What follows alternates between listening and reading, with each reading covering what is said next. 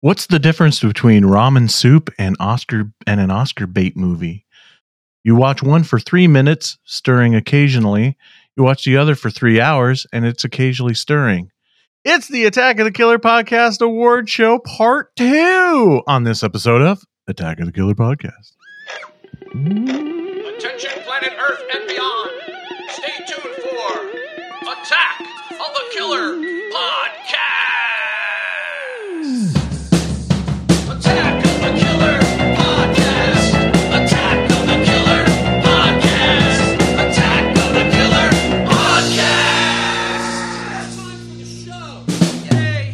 Here we go again on our own, going down the only road I've ever known.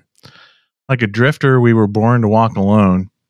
And I've made up my mind. I ain't wasting no more time because this is episode 255 of part two of our Attack of the Killer podcast award show.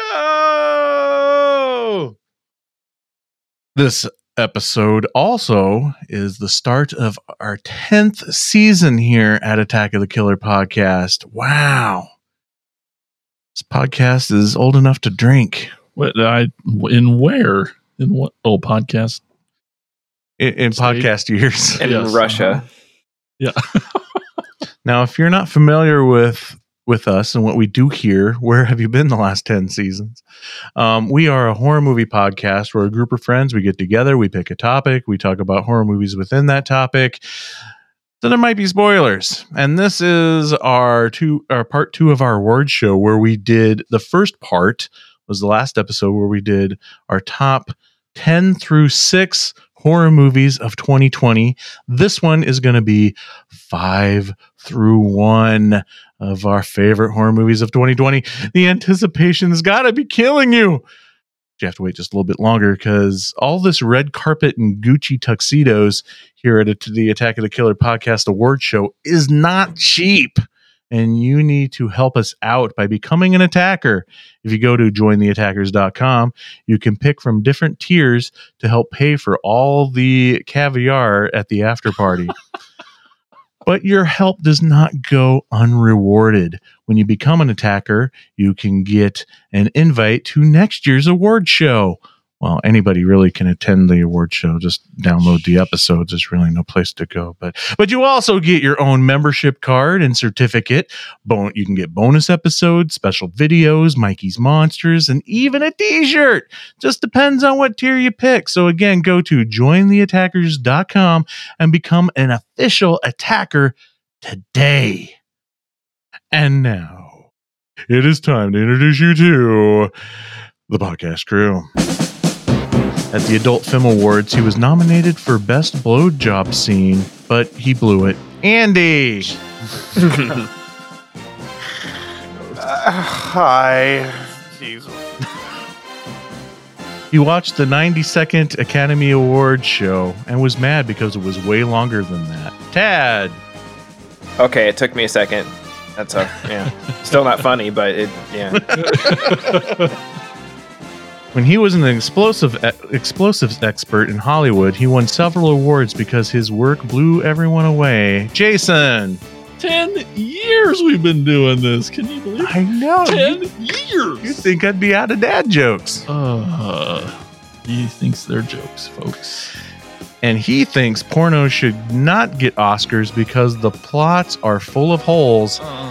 Our very special guest, Attack of the Killer podcast alumni, Dustin! and never coming back again. hey, one night only. Am I right? Am I? Oh wait. the- oh, okay. Yeah. Sorry. Okay, so before we get into it, a um, couple of things here. There's not going to be any what we watched because that's basically the whole show because we've spent nothing but watching new movies for the past month, and also no pole position. But we will have some shout outs at the end, so stay tuned for that. First, I just also want to mention our sponsor for this year's award show, the fine people over at Shudder. Shudder, the Netflix for horror. It is awesome, and we wouldn't have probably seen half of the movies from 2020 if it wasn't thanks to Shudder. So if you don't have Shudder, man, what are you waiting for? You need to get on it. Shudder is great. It's awesome, and it's not just um, current stuff either. They have a lot of classic stuff. Mhm. I loved how recently, just side note here, they just recently added a shit ton of Italian giallo movies. Like their Yep. whole their whole um, new content category is just so many giallos, and I'm so excited. I can't wait to watch them. Yeah. And I've been dying to watch them, but I've been too busy watching 2020 movies. So get on it, get Shudder. If you're still not convinced, get a month on, get a month of sh- for sh- ah, jeez, get a month of Shudder for free. That's how excited I am. I can't even talk about Shudder. It's so good. Get a month of Shudder for free by entering our promo code AOTKP, and you will get your first month of Shudder for free. Okay, so it is time to get into the top five horror movies of 2020. This is official exciting. because we here we know what we're doing. Um, we're gonna start off with Tad. What is your number five horror movie of 2020? Oh man, this is like anticlimactic because we've already talked about it. But um, my number five is a film from director Brian Duffield. It is Spontaneous. Um, Yes. yeah, this made it into my top five, and awesome. this was like a very recent was watch. Crazy. Yeah, it's very recent watch just this past weekend. Um, and wow, I really I found this one on someone else's list. Had never heard of it. Looked it up. I saw basically what it was, and I fell in love with it watching it. It's um, I'm a sap for love stories, and this is a Mhm. teenage love story, and the chemistry between the two leads is just perfect. And you throw in exploding bodies and gore and a lot of humor. Um, I'm so in. Um, yeah, I just I adored this one. Um, it it just it, it to me it's something that is very watchable. It's Something that I will probably keep recommending. Um, when people ask me what they should watch, I will throw this their way because I feel like this is one that uh, Yeah. a, a wide audience would like. Like I, so I'm sad that this couldn't hit a theater at least in a limited run because I feel like Mm. it's really gone under the radar. I mean, I didn't even hear about it until this until two days ago. It would have done so well in the theater. yeah, it just it, it would have been like this would be something me and my friends would have seen gone to see as as a group in high school and just thought it was the coolest thing. And I still am immature, so I thought still think it's the coolest thing. But um, it's a touching story, and uh, honestly, like I was very curious to see where it would go after a certain point. Um, if you haven't, for some, if you're just listening to this and not listening to our um, ten through six for some reason, the it's I've described it as an R-rated modern John Hughes movie where the teenagers spontaneously um, explode, and that's pretty much the premise. Um, but it's so very touching at times, uh, very emotional. Um, it hits you in the heart and pulls on your heartstrings, and it also uh, has tons of blood and guts and tons of laughs. So yeah, um, spontaneous, loved it. So good. Very cool. Jason, All right. what's your number five? Oh man, we're in the top five. Here we go. My number five film is The Lodge. Another movie with asshole children. Like I said on the last episode, I'm telling you, this was the year for kids that are just shitty. Yeah, it's a tough one. Uh, It's a soon heavy to one. Be, a soon to be stepmom is snowed in with her fiance's two children at a remote holiday village. Just as relations begin to thaw between the trio, some strange and frightening events take place. It's such a crazy concept. And I mean, just it's uh, awkward. Just the thought of being a new mom with these with two new kids and then it's like being uh, stuck with them like early. It feels really early in the relationship so they don't really Yeah. know her trust her very well yet. And uh i don't want to spoil things but Well, I should just say real quick before we get into more of the conversation on this one is, you know, if if you people out there have not seen this movie, you should see it, just in case. I mean, we I normally don't stop things to say spoiler alert, but just to be safe, huge spoiler alert here because this movie was ruined for me by doing some research by watching like some YouTube videos of best of 2020 and they totally gave away the the twist on me. Hmm. Didn't ruin the movie for me. Um but I think it may have been better if I didn't know going into it because it all seemed blatantly obvious to me um before the twist actually happens. If you can call it a twist, I don't know why. Sure, and I, twist, and I and I feel like most of us are not going to spoil anything because these are all new movies, and we want you all to watch them. And so I yeah, but shit, shit can happen. Me and my mouth. that's true, but I want the listeners to feel somewhat safe that they're not gonna. All I was gonna say is that, um, without spoiling, I'm so happy to see Alicia Silverstone back in a movie, Yes. And her part is so fucking heartbreaking and Mm. She's- heavy, and it's just and it's it's not a big part. She doesn't have a whole lot of lines, but she is so good in it. and It's like, why did she ever leave? You know? yeah yeah and and her last scene in this movie is just it's just amazing like this movie I, i'm surprised you watched it mike no offense um i think getting it on this list was the only reason to get you to watch it but i know when i talked about it before it's hard not to say that it's a pretty slow slow burn type of movie it's an a24 type film you know it's very cinematic it's the cinematography is beautiful and i love it and the score is awesome and it's one of those kind of movies, but And it's a thing too where I don't Yeah. know because yeah, you're right. It's slow burn, but I really didn't feel it. Um, Yeah, I mean, if you're- so I don't know if I don't know if if the spoiling helped it Oh. not feel slow burn, or the writing or if I good didn't you know, or if I didn't know uh, if I if it wasn't spoiled for me, if the slow burn would have even been less um, obvious. I don't know. I don't know. It's a tough call because, like, when you th- when you're thinking one thing in the movie, you're like, "Holy crap!" and you're you know you want to know where this is gonna go, and then it goes where you don't expect it to go.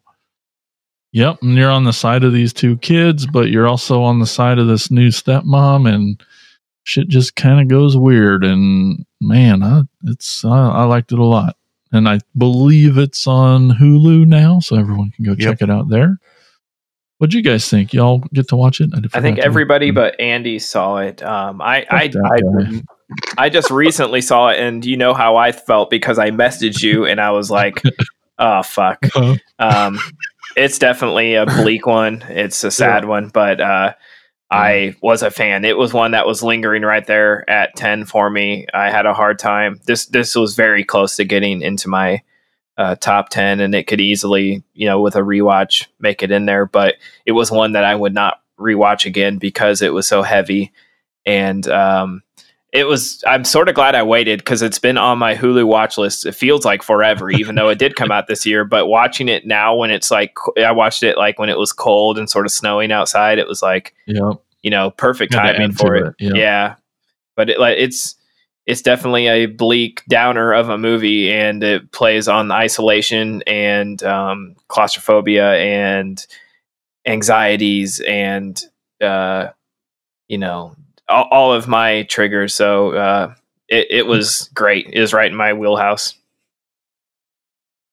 Yeah, I'll never forget watching the television at my great grandma's house on like her four channel TV and having the news fucking interrupt my cartoons for all these people that committed mass suicide in this giant mansion with purple sheets over their face, which I can only imagine this is what this cult that the stepmom was based on. Right. Um, Heaven's Gate. Is that what it was? I, God, think I was so. I, I was that's- young, and I just remember them like showing video footage inside of the dead people, like handy cam footage, uh, with those purple uh, sheets over their face, and they're all in bunk beds. They're they've all had the applesauce or the the apple Yeah. juice with the the poison in it, and they're just you know they're dead, They're all wearing And, Nikes uh, too. I think. right?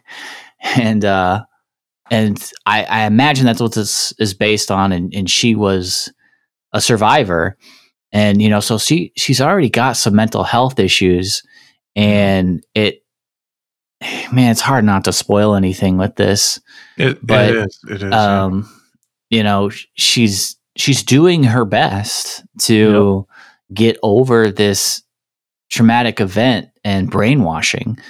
And God, I want to say so much, but like it's so hard Yeah. not to get into the the thick of it with this. But uh, it didn't make my list. Um, I don't know why. I I'm look every time we bring up a movie, I I have a top twenty. I guess I didn't realize it, but I do. But this is definitely in the the top twenty or twenty five. So it was. It, it's been an excellent year for horror, and this one was uh, definitely deserves a watch for sure.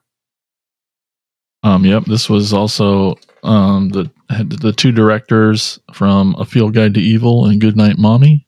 Oh, So it has kind of a that isolation in Goodnight Mommy yeah. with the crazy ass kids. There's a similar vibe, sure, but completely different. But great directing team. You know, those three films are pretty pretty good.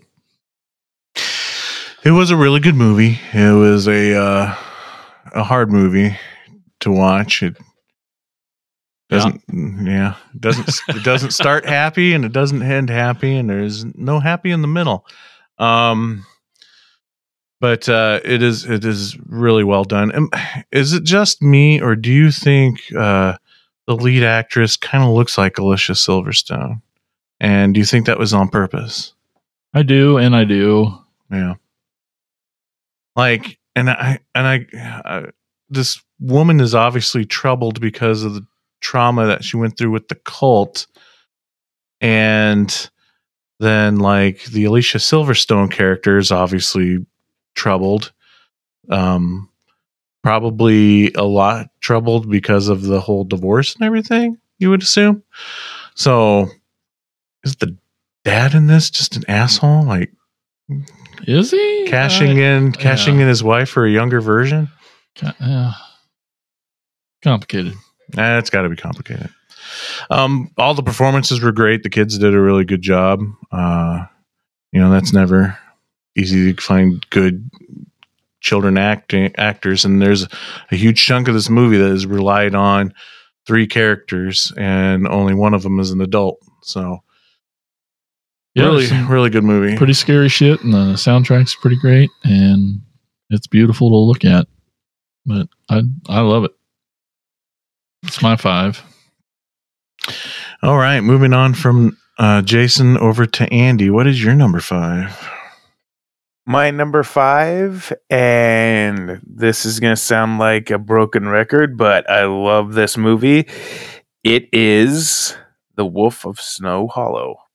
Woo! Um, we, we've we've touched on it before. We have a protagonist who is unbelievably flawed, um, but just how you you want to see him turn a corner, and he's just uh, every time you think he might, and just he he, he just can't seem to to get a win. Uh, normally I would not be laughing when somebody um, relapses on alcohol, but his relapse is just hilarious. The way he pretty much Chris Farley's that that stove and shatters it, you know, God, and falls on it. I mean, just, oh my god. Um. Yeah, just a small town uh, sheriff, just you know, dealing with multiple family problems, professional problems, emotional problems, and just trying to handle solve them. being overwhelmed very well. Y- yeah, just trying to solve this these these multiple murders that they believe might be a wolfman in this small uh, town. Uh, like we said, we've we pretty much highly recommend this film by uh, Jim Jim Lanning. Is that called? Is that Jim is that his name? Cummings. Cummings. Sorry, sorry, sorry. Um, yes. Uh, do yourself a favor. Go watch this film. My I'm glad five. that y- you really liked it. Uh, when I saw it, I was like, I think Andy will uh, appreciate the writing. Like, I feel like uh, Yeah. writers can really appreciate how Oh, smart yeah. this movie Oh, was. And I was, I watched it go. I went in blind. I had not seen a trailer. The only thing I saw was that it was playing with American Werewolf in London at our drive-in, and I regret not seeing them together. Oh, Oh, But- that'd have been Oh man, cool. that's those are great companions.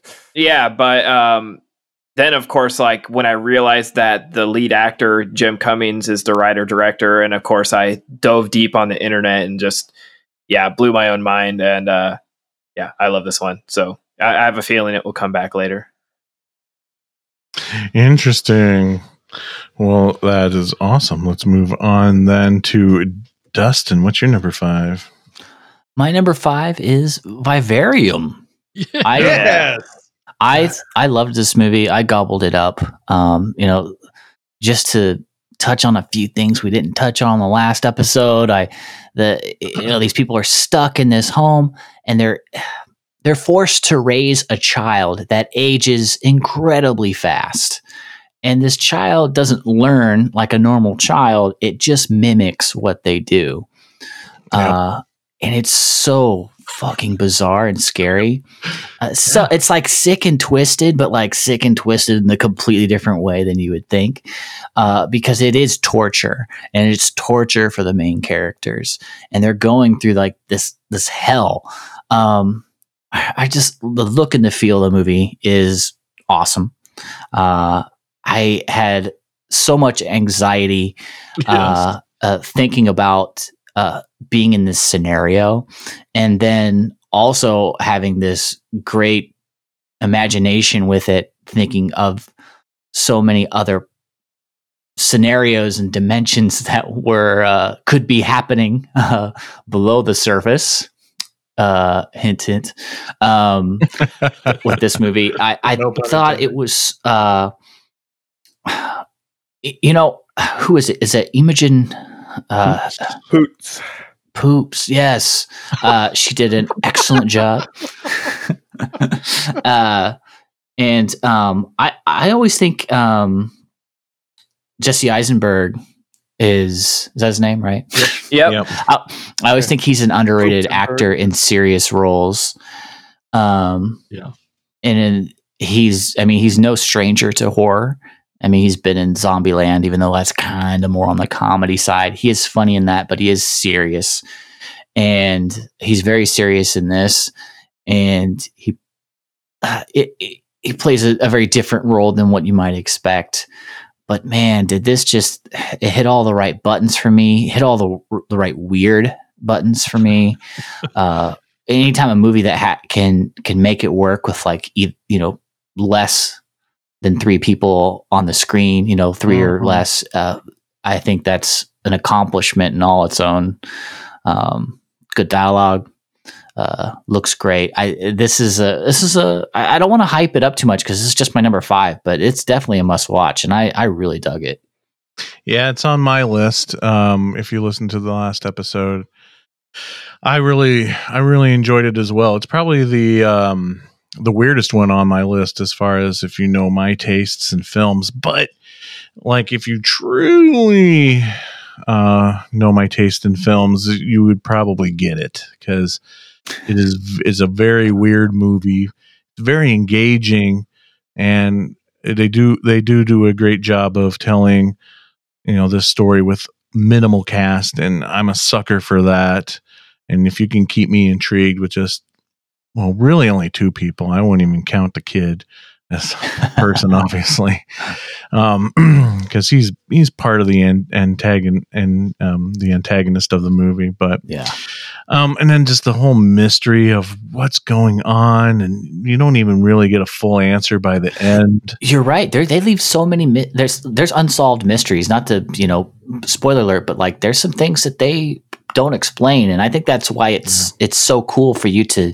Oh man, what was going on there? Uh, what what could happen on this part? And uh, you know, just so many possibilities. It is it is interesting how they even though I'm not, you know, it's a very well made movie, but I'm not particularly fond of it, but I do like the fact that as soon as you get somewhat of a question answered, so many much so many more are are posed w- once that one's answered. Like for instance, once once they're able to go underground, okay, like okay, this is where this little shit's been retreating when he, this is where he goes but uh, it doesn't really it doesn't really give you much. So yeah, you're still you know no matter what no matter how much you find out, you're still technically in the dark. Oh yeah, and I think that's one of the things I like about it. Um, also, is that it just it doesn't give you any answers really. I mean, you, I, I, I have my own theories on what we were seeing, and and you know maybe the obvious obvious answers, but yeah, and there's just so much so much themes and meanings going on in this movie that uh, just really intrigued me as well. Yeah, I saw this right when it hit on demand, and I remember I watched it by myself, and I, my wife came home, and I was like, I saw this movie, and I both loved it and hated it, and trying to explain it to her, I'm like, it's our worst nightmare, and uh, yeah, Yeah. it's a literal nightmare.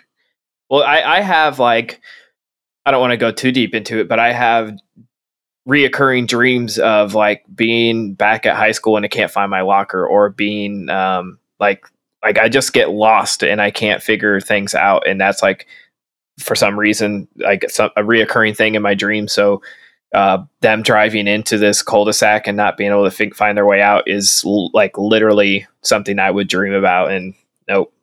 Yeah. Hate it. Yeah. in the best way though. Like it, it fucks with me so. Yep. Yeah, it's effective, but I do, however, want uh, Ashley J. Williams to babysit this kid in the sequel. That would that would redeem me, you know, from having to watch this this first one. That that would make it better. Yeah. Yeah. Okay, so my number five, and I I find it interesting that it hasn't been brought up yet. I thought it might show up on a couple of people's lists, but in the la- latter half of their lists. Um, but it's my t- in my top five, and I'm going with uh, Babysitter Killer Queen. Oh, Yeah, sequel to the uh, to the Babysitter, and I know we talked about this on our babysitting episode. It was one of the movies, so um, I don't know what else new I can really say. But some of the things I will probably repeat myself, and there's a lot of things we talked about of how there's a lot of similar themes between the two movies and and that are going on that I just I love that they repeated a lot of things from the first movie um, intentionally, not not like you would normally expect. It it re- just really works when they repeat so much of the same stuff in the first movie, as opposed to like a tired franchise that just keeps clinging on to the same um, the same things over and over again. Where in this one, uh, I don't know, maybe the repeating things is part of the joke, and that's why it works. But just little things that I love, like every time he's with that girl uh, in in public, everything around them is in slow motion, uh, and it's just so cool. But I still say, and I said this on the babysitting episode, that after watching this one, I, I feel like I'm seeing the first one differently. So I I just wonder, still wonder if if this was all planned out. Yeah, I assume you uh, love this one and made your top five is because you're such a big McG fan. Here we go. I had to. Sorry. I oh, hate it. great. I hate it. I wanted to hate him since the day he started making feature films. But the day, but God, I freaking even love the Charlie's Angel movies. I'm just like, Oh, you're outing yourself. I, know, I, know. I need, I need my my film snobber snobbery card taken away. it's it does got good re reoccurring characters, but I I still can't forgive the the the Street Fighter cheesy fight sequence. I mean, it's it's okay to be like slapstick and everything. I get that that's what this movie is, but it's just it it just went too far out Yeah, there. that was a little too with far. me. Yeah, It I was, can agree with that. It was it was too damn cheesy. Well, we don't know what Dustin thinks. Ah, yes, of course. Me, the uh, no. The Um, new guy on uh, the. Yeah, we did. The I uh, I liked this one. I hated the first one. Um, Huh. Oh, I didn't. I, I almost didn't watch this one, but it was on the list. I'm like, you know what? This is an easy watch. I don't have to pay for it. Um, so I mean, other than the net Netflix subscription, and I thought this one was way better. I still don't like the characters from the first one. Uh, the you know the the teenagers. I guess if that's what we want to So, call so you them. like one character because there's only one new character. Uh, No, I'm trying to remember.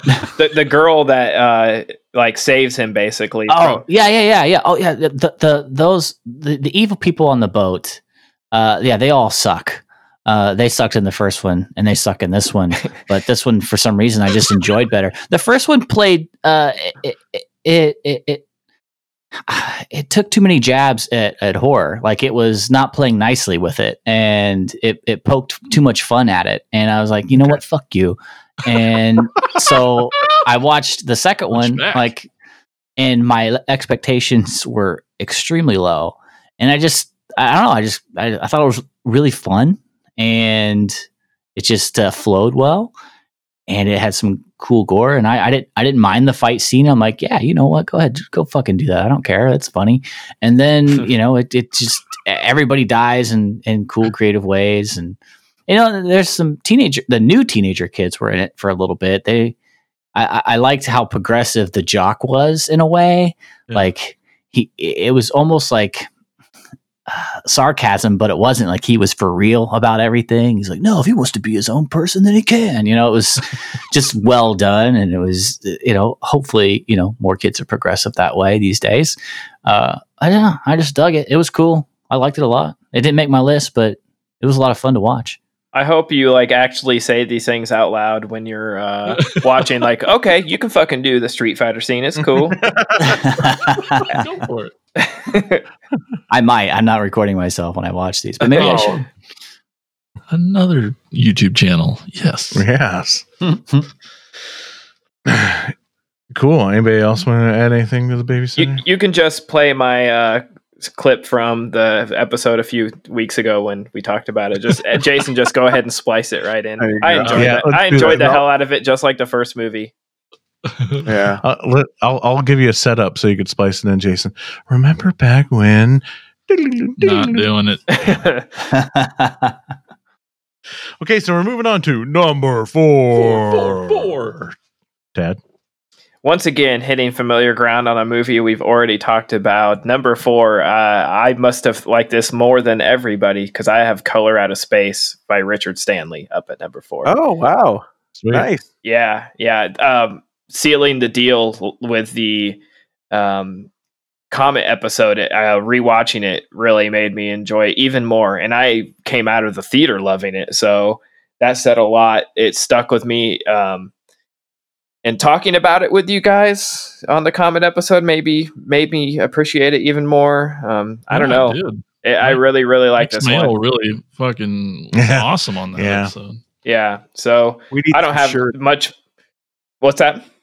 I said they need to make they need to make shirts. They need to make like, you know, Nicolas Cage or like maybe, you know, some some somebody needs to make like, you know, gutter garbs or, you know, fright rags. We need some color out of space shirts. Yes, for real. If we can get so It's much Mandy happen. merch, why don't we have a single color out of space thing?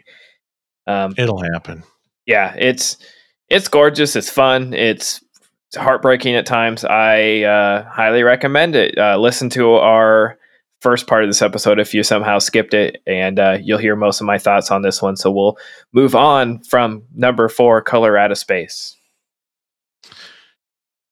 Jason, what's your number four? My number four has been spoke about before, but uh, I loved this movie. Um, it was super impactful, and I and the writer director is one of the guys that's on the top of the list of the new the new guys, Leigh Whannell, but uh, the Invisible Man.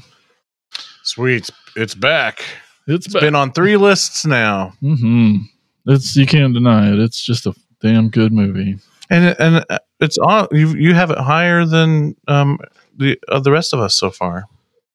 So yeah, well- well, I, Here, here's the listening. here's the deal because I think Jason and I are on the same wing, wavelength because my number four is also the All Invisible right. Man.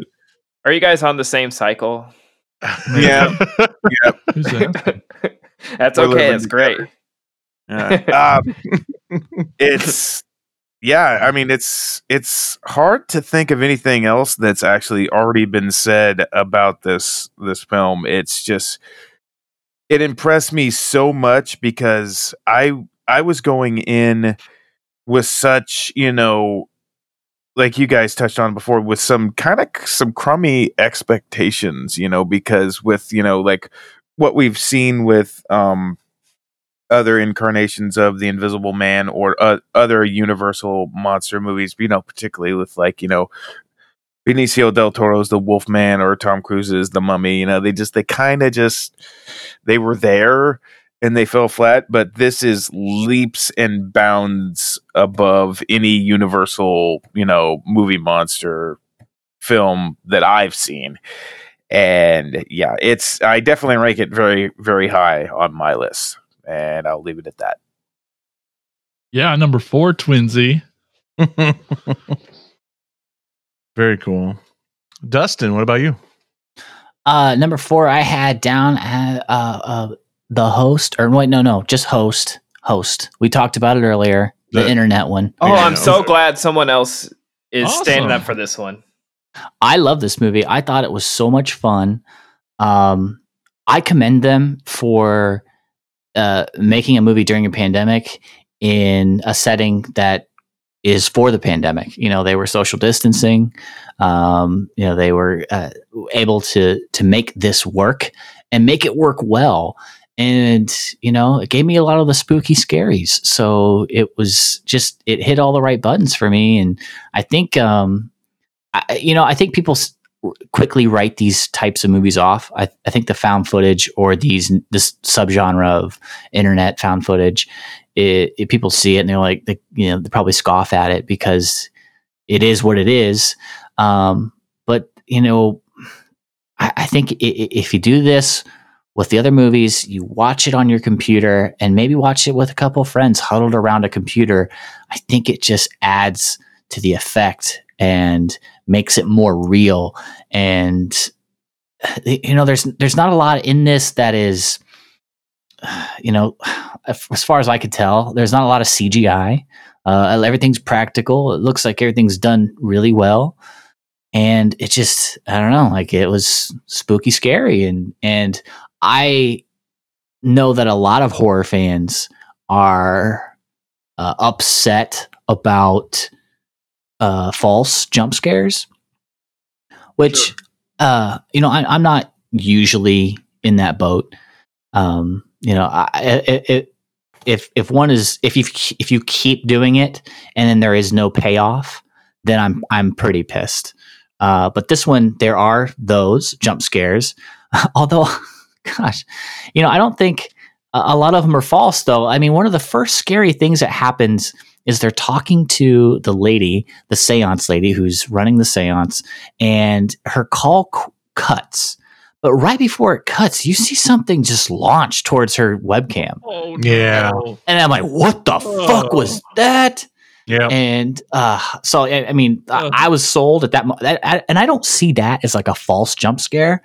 I see that as like that was something scary and it scared me. So it doesn't matter. Right. It wasn't That- like the typical cat jumping out of the you know, Right. out of the uh, cupboard and scaring you. Yeah, this was a these, these were all real. Like uh, so many times watching this, my wife was like covering her eyes and being like, "No, no, no," because you could feel some of the dread building. And uh, yeah, it, it was it's like a roller coaster, man. It was fun.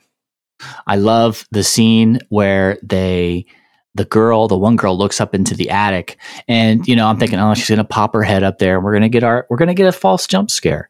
No, she takes her phone, she puts it in one of those selfie sticks and she sticks it up into the attic and she just turns and you just see legs hanging. Yeah. to me- oh Yeah. no. Yeah. Uh, That's such a great. That's that. That's like old school. Um, old school Alfred Hitchcock style of Yeah. suspense, um, done with a with a modern twist. Because she doesn't know that there's Yeah. legs dangling up there because she's not seeing it. It's just her her phone that's filming it. It's oh, Oh. so effective, so good. oh man, I, I really don't know if I could watch this on a computer. I think I'd be too scared. Do it with the lights off too. We Ooh. Oh. we uh, have at our house we have this like door that is in our hallway that you Mm-hmm. just like lift the wood and go into the attic and there's no ladder or anything you have to do it on your own And for the longest time, we were avoiding it because I I was afraid of seeing some fucking legs or something. Yeah. and um, we had never braved it. And then one night after we had been out and met up with some friends, obviously pre-COVID, um, Nikki had a few drinks in her, and she decided she was going to get on her step step ladder Nope. and take a look in there. And I'm like, Oh boy. even if you were sober, you probably shouldn't. But uh, now she's she's got like uh, you know she's two drinks brave, and she liquid courage, I guess you would call it. And she's like climbing up there, and I'm like, she's gonna break her neck. And um, I was leaving the house to go meet up with someone else, and she was gonna stay home. And I was like, take the ladder down, don't just don't don't hurt yourself while I'm gone. Like put it away, lay down, and um, like five minutes after I, I left the house, I get a text message, and she put her phone up and took a picture with a flash on, and then used like the shitty little uh, phone stylus pen, like where you could write with your finger, and drew like a little uh, demon in the picture, and, and just put like a little like cloud that said ah or something stupid. She's like, I think the house is haunted and it made me think of that. It's just like I, I we I've actually been avoiding the attic because I was too afraid, and I still don't want to go up there. Like we've been up there now, but I there's nothing up there. I don't need to be there. I don't even want to chance it. no reason. Right, and this movie plays on that. Like that's exactly what. Like I don't. Uh, yeah, Yeah, very good, very effective film. It, unfortunately, it didn't make my top ten, but I'm with you guys. I thought it was great. I, I mean, I love this subgenre of the found footage.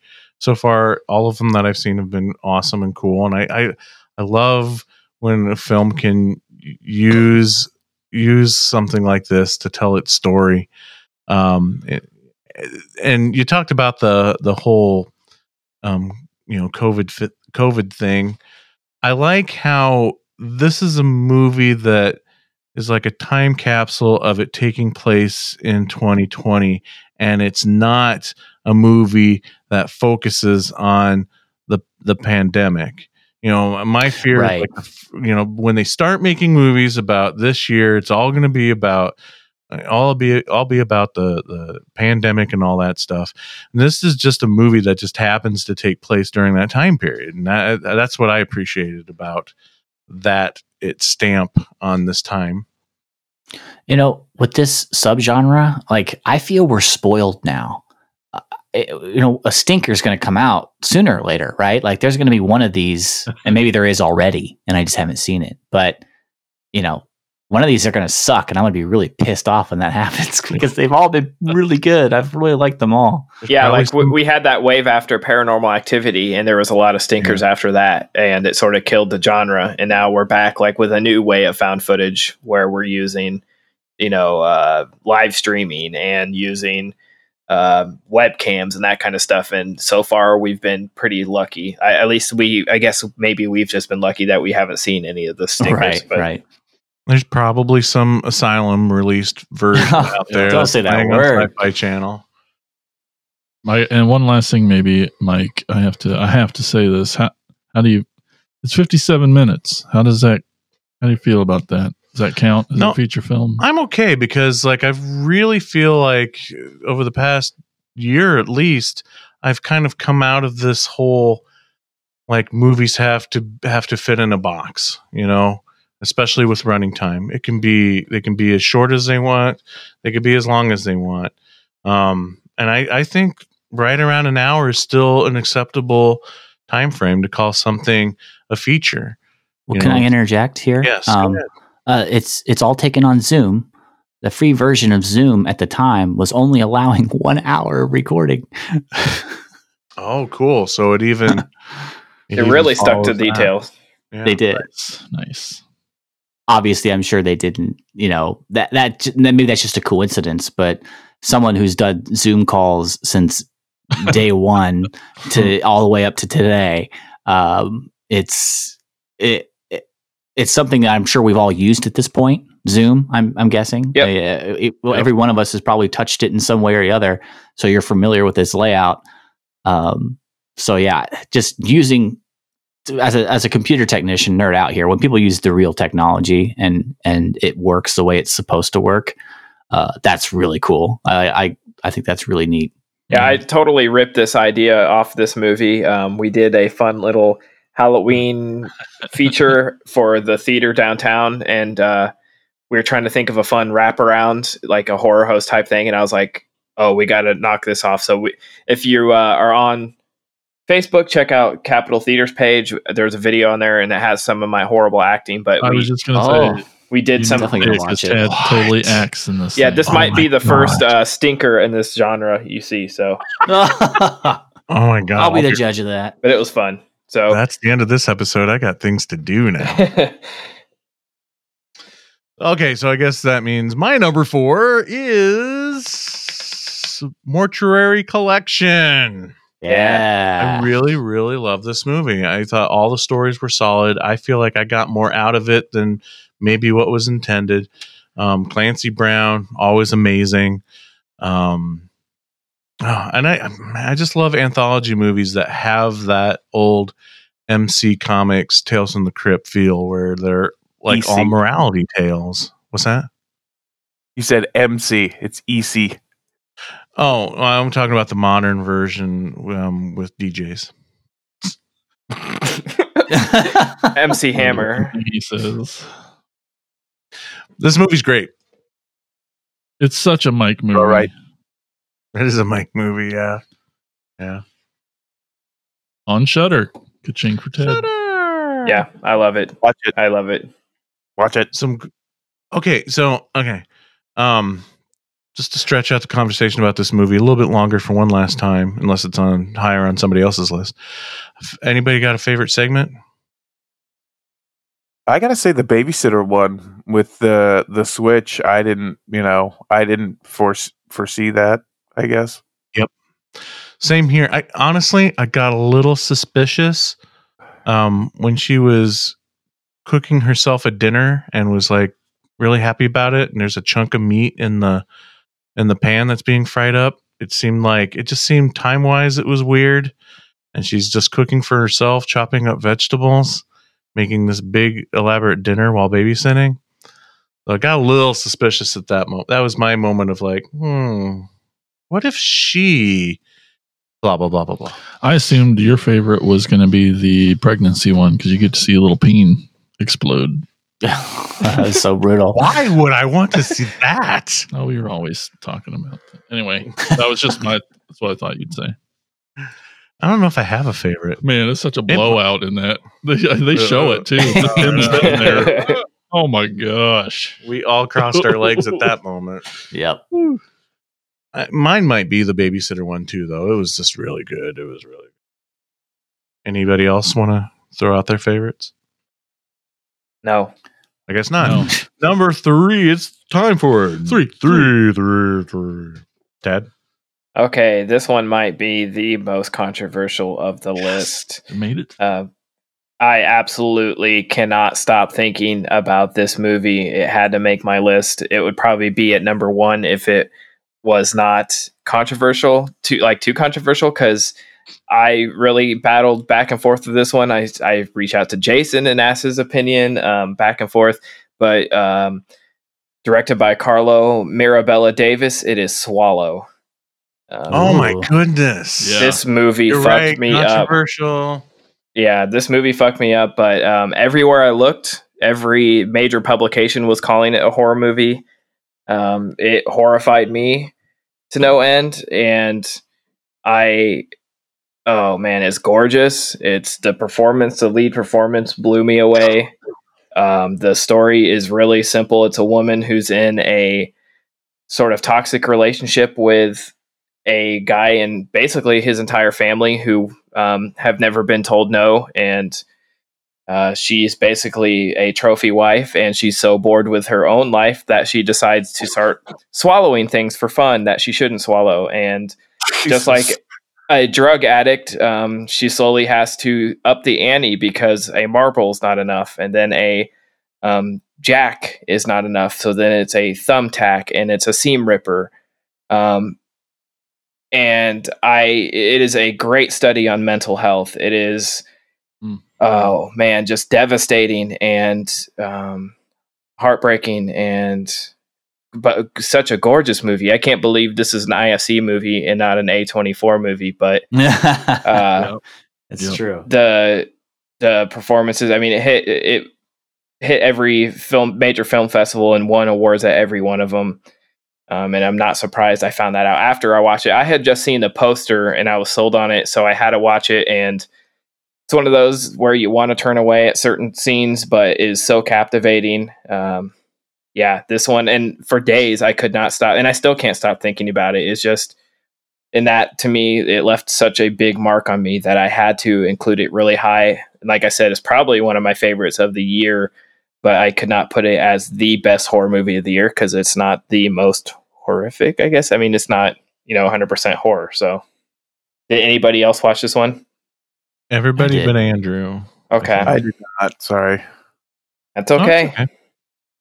It sounds It's awesome. a hard though. one to swallow. like a- Oh, uh, uh, uh, it sounds like uh, an episode of My Strange Addiction, only you know. it is. uh, It's- they do talk uh, about how it is an actual like mental Like health, like a. Oh uh, yeah, it's, what- a, it's a Yeah, legit it's a metal. issue. It's a you know it's a condition. There's a name for it. it certainly you know i just felt like i've seen you know i've seen the story about you know and, and it's very real where this guy who's been handed everything in his life and he has a hard time letting her really even have an independent thought down to the point where sh- he lets her pick the color of the curtains in the theater room and then berates her for choosing the wrong color and little Yeah, things like that it's so quiet and just the Yeah. little subtleties of him being passive aggressive to her Yeah, Yeah, so what- they have no couples privacy at all. right It gaslights the shit out of her. Sounds like it. yeah, Oh, and the, the scene oh God. where she, she's and uh spoiler a little bit but it's not a huge uh thing in the story uh when she eventually is getting seeking help she's talking to a psychiatrist and you almost feel like she finally gets some relief and then she catches her husband talking to the psychiatrist on the phone uh basically he paid her to spy on his wife it's just he- there's no fucking escape for this poor woman she cannot do it gets to the point where she's hiding things to swallow in the bathroom because that's the only place she can go without someone watching over her and uh I just you just sympathize with her so bad. I just feel so horrible for her because she does not know how to get out of this. She has nowhere to go, no one to go to, and he holds this over her head like she is nothing without him, and it's so sad. Yeah, it they it's to the point where they hire a guy to that's supposed to, you know, quote unquote help her around the house, take, you know, with her pregnancy. yeah. But I forgot to mention that she's fucking pregnant too, which adds Yeah. Oh God. yeah. Yep. Um, but this guy is really there just to follow her around her own house and make sure she's not swallowing shit. But that guy ended up being my favorite character, the If you haven't bodyguard or whatever you want to He- he's in the uh, Hulu show uh, Ramy, and it's Oh, one of my favorite shows ever. And he plays like the biggest asshole uncle. It is he, he is fantastic. He is such a good actor. But Yeah, the I like the. Oops, sorry. Go ahead. No, please go ahead.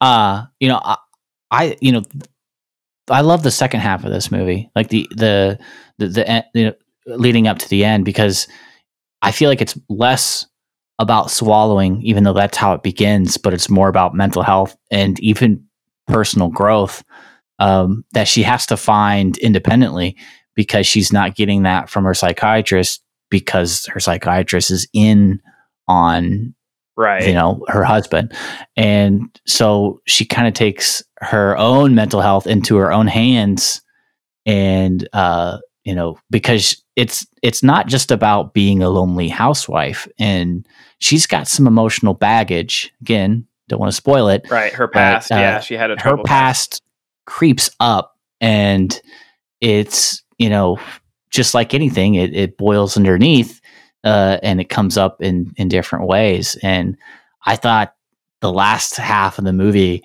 was excellent i liked it w- way more than i liked the first part of the whole you know swallowing stuff i just felt like i didn't know where it was going to go and this felt like an excellent end for the scenario she was in.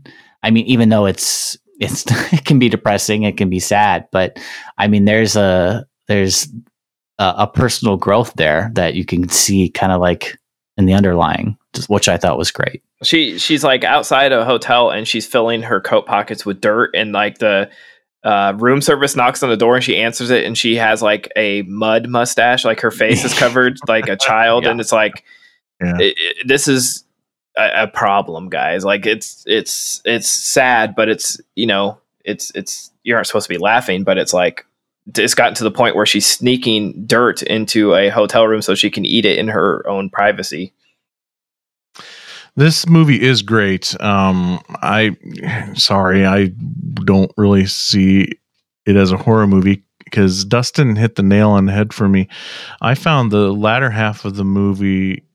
I like that way more than the first half when it was all about the swallowing. Um, the the the greatest scene of this movie for me is when she confronts her birth father there at the Yes. birthday party. Holy fuck! What Yep. a scene! Yeah, and what's cool about it, Oh, it's it, what there's so there's so many levels on why that scene is so why I love that scene.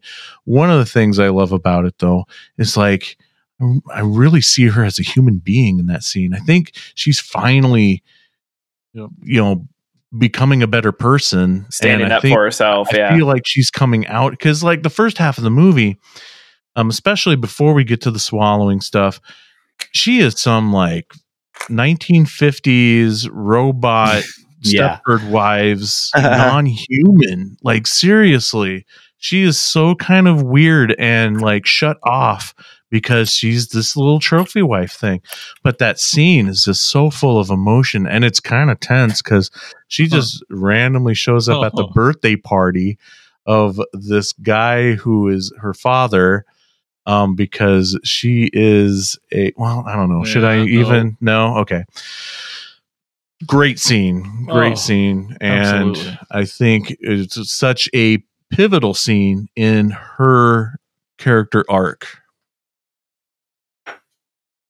but yeah nowhere close to my uh, love great movie loved it but nowhere close Yeah. to my top 10 just because man I'm I would just say that Tad said it several times this year. I think it's the things in real life are probably more horrific than the things you see on screen, and that's why I, I get why it's totally on lists for Yeah. sure. And yeah powerful movie, man. Oh gosh, Tina, she's a nurse pretty much for her whole life, so she knew all about pica, and so she was just I could every time she'd grab something new or some new development about this thing. She, I mean, she knew about dirt and stuff. She was telling me about it before it even gets to that, and I'm just like, my gosh, this is real. yeah This is a real Mhm. thing, and I. Ooh, and she's so great though, right? Because she's mesmerizing Haley Bennett, or whoever that is. But this girl, she's just, oh, what a journey! What yeah a the movie. scene where she's eating with the parents and she bites into the ice and you sort of feel it ha- like starting Here it yeah goes. here's where it starts yeah yeah uh, and this the, the mother like the way she treats her and talks down to her and is like you're so lucky you got to meet my husband because you worked Yeah. retail before and uh, i just know people that are sort of have had that life or have been in Ugh. you know you know people who f- who think that way and it's just like a big fuck you to those people Yeah. even though the guy who played um the dad was Yeah. sledgehammer so that got me excited yeah jason what's your number three Well, I'm excited about my number three because no one we haven't talked about it yet, and it hasn't made any lists. And that's my my top two are on have we've talked about already. So it's like my last chance to talk about something new. And I'm surprised it hasn't been talked about yet because it's so freaking good, you guys. It's underwater. oh, All right, I like the sound of that.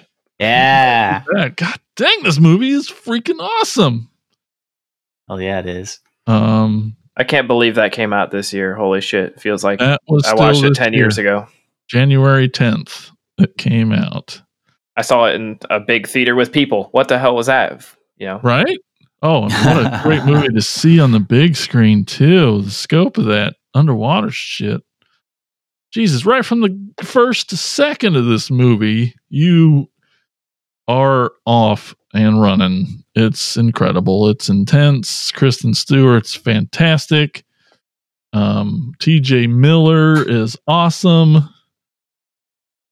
Uh, I don't. I so since it's the first movie of the year, really. So I assume a lot of people have seen it, but um, uh, I've always I've always had a little liking to underwater movies, and ever since The Abyss, and I just I don't know. I like them because they're so fucking scary. I think is why, but not that I like them, but they're so scary to me is why I like it. And yeah, this movie fucking rocks, and uh, the ending goes off the fucking rails, and it's amazing, and it's such a cool thing to see in a movie, and that's all I could say without spoiling. But I assume y'all seen it. I really liked it. I, I'm surprised it didn't really place in my top 20, but I, I really enjoyed it. Maybe it just is because it felt like I saw it so long ago. I almost Maybe. didn't put it into consideration, but I, I enjoyed the hell out of this watching it in the theater. Um, I think it sat on the shelf for quite a while until it finally came out. And It did. I don't know why, because it was great, had a great score.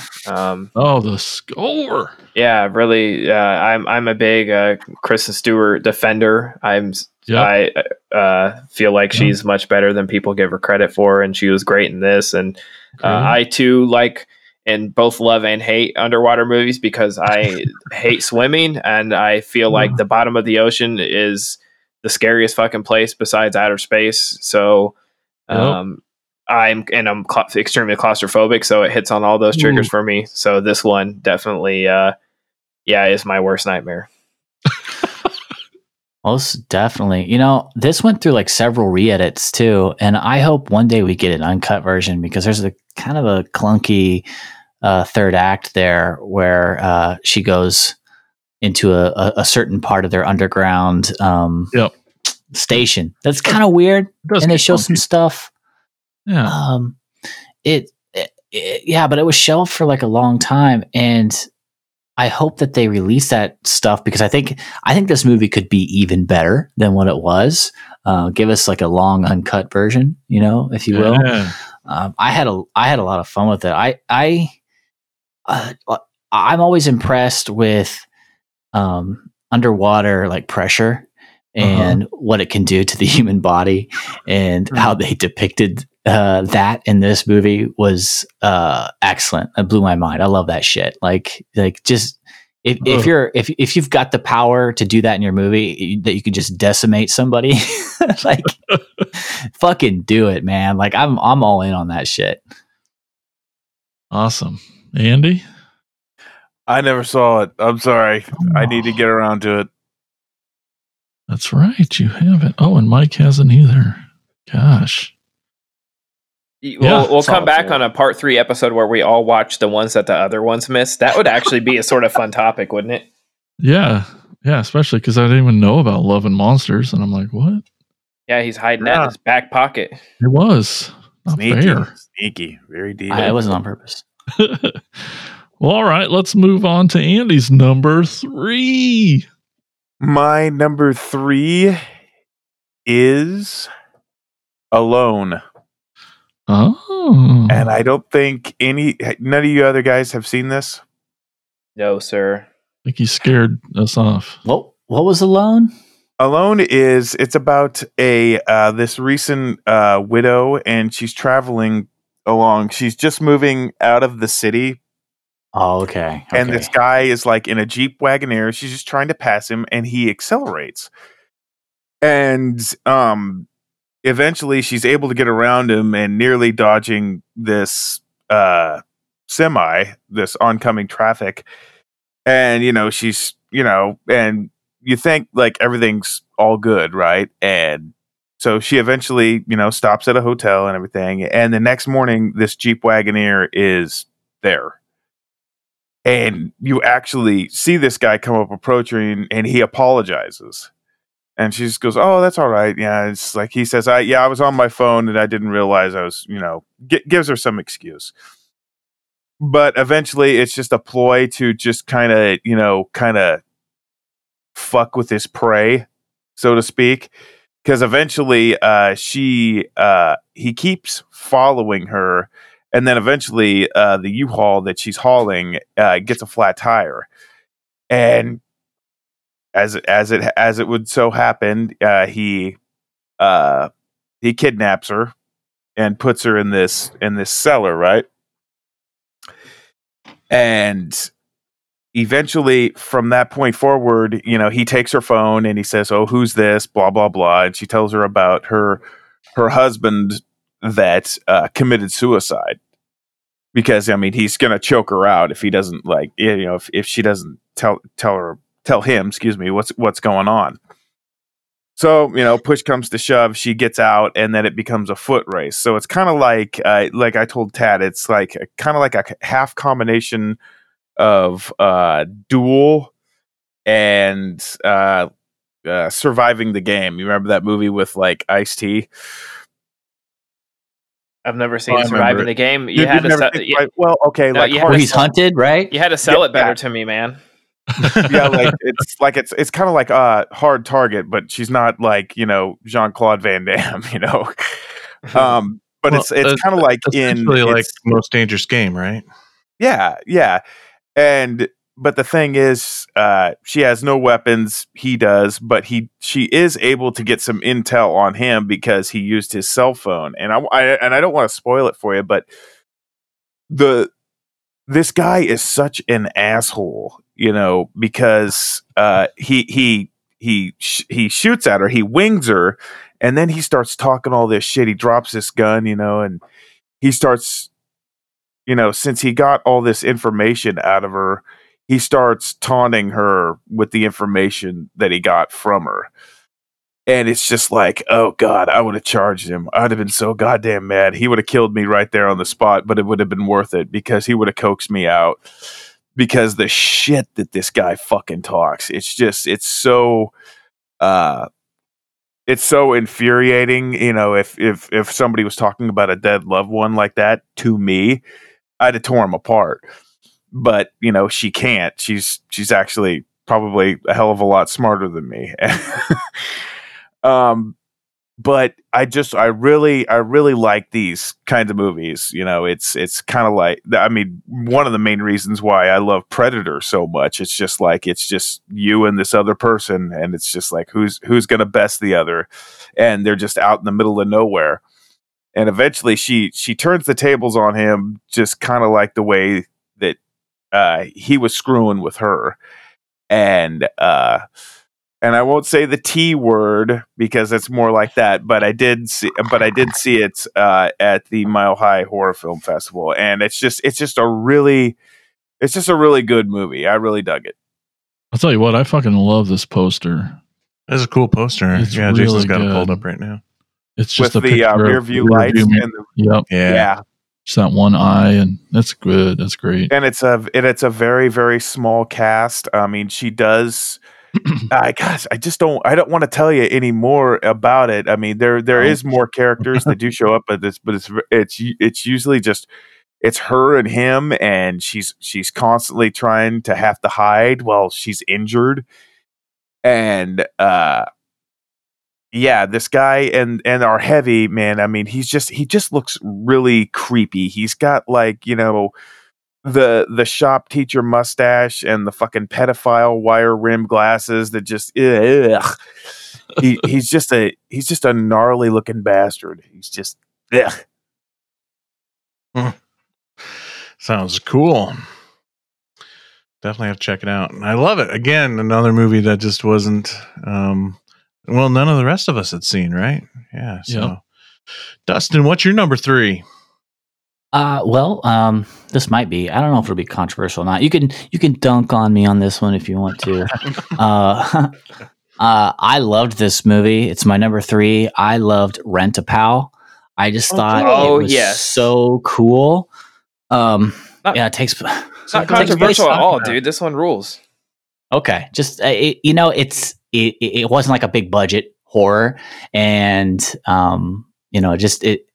I, man, I just really kind of vibed with it. I guess. Um, you know, it takes place in the '80s, and you know, at that time they had the uh, the video um, dating services through VHS oh god that you could you know buy a subscription or whatever and get a series of of people that uh, VHS Tinder.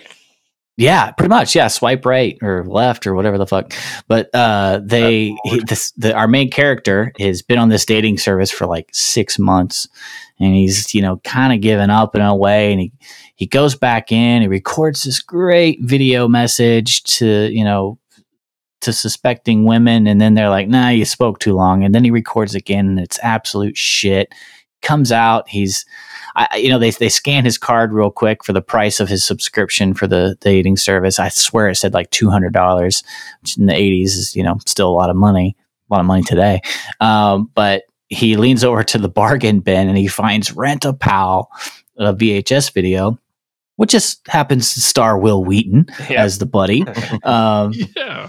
he takes it home and he's kind of you know it's kind of it's a it's abrasive at first. It's weird to him. He's like this doesn't this isn't right. I'm not, I'm not doing this.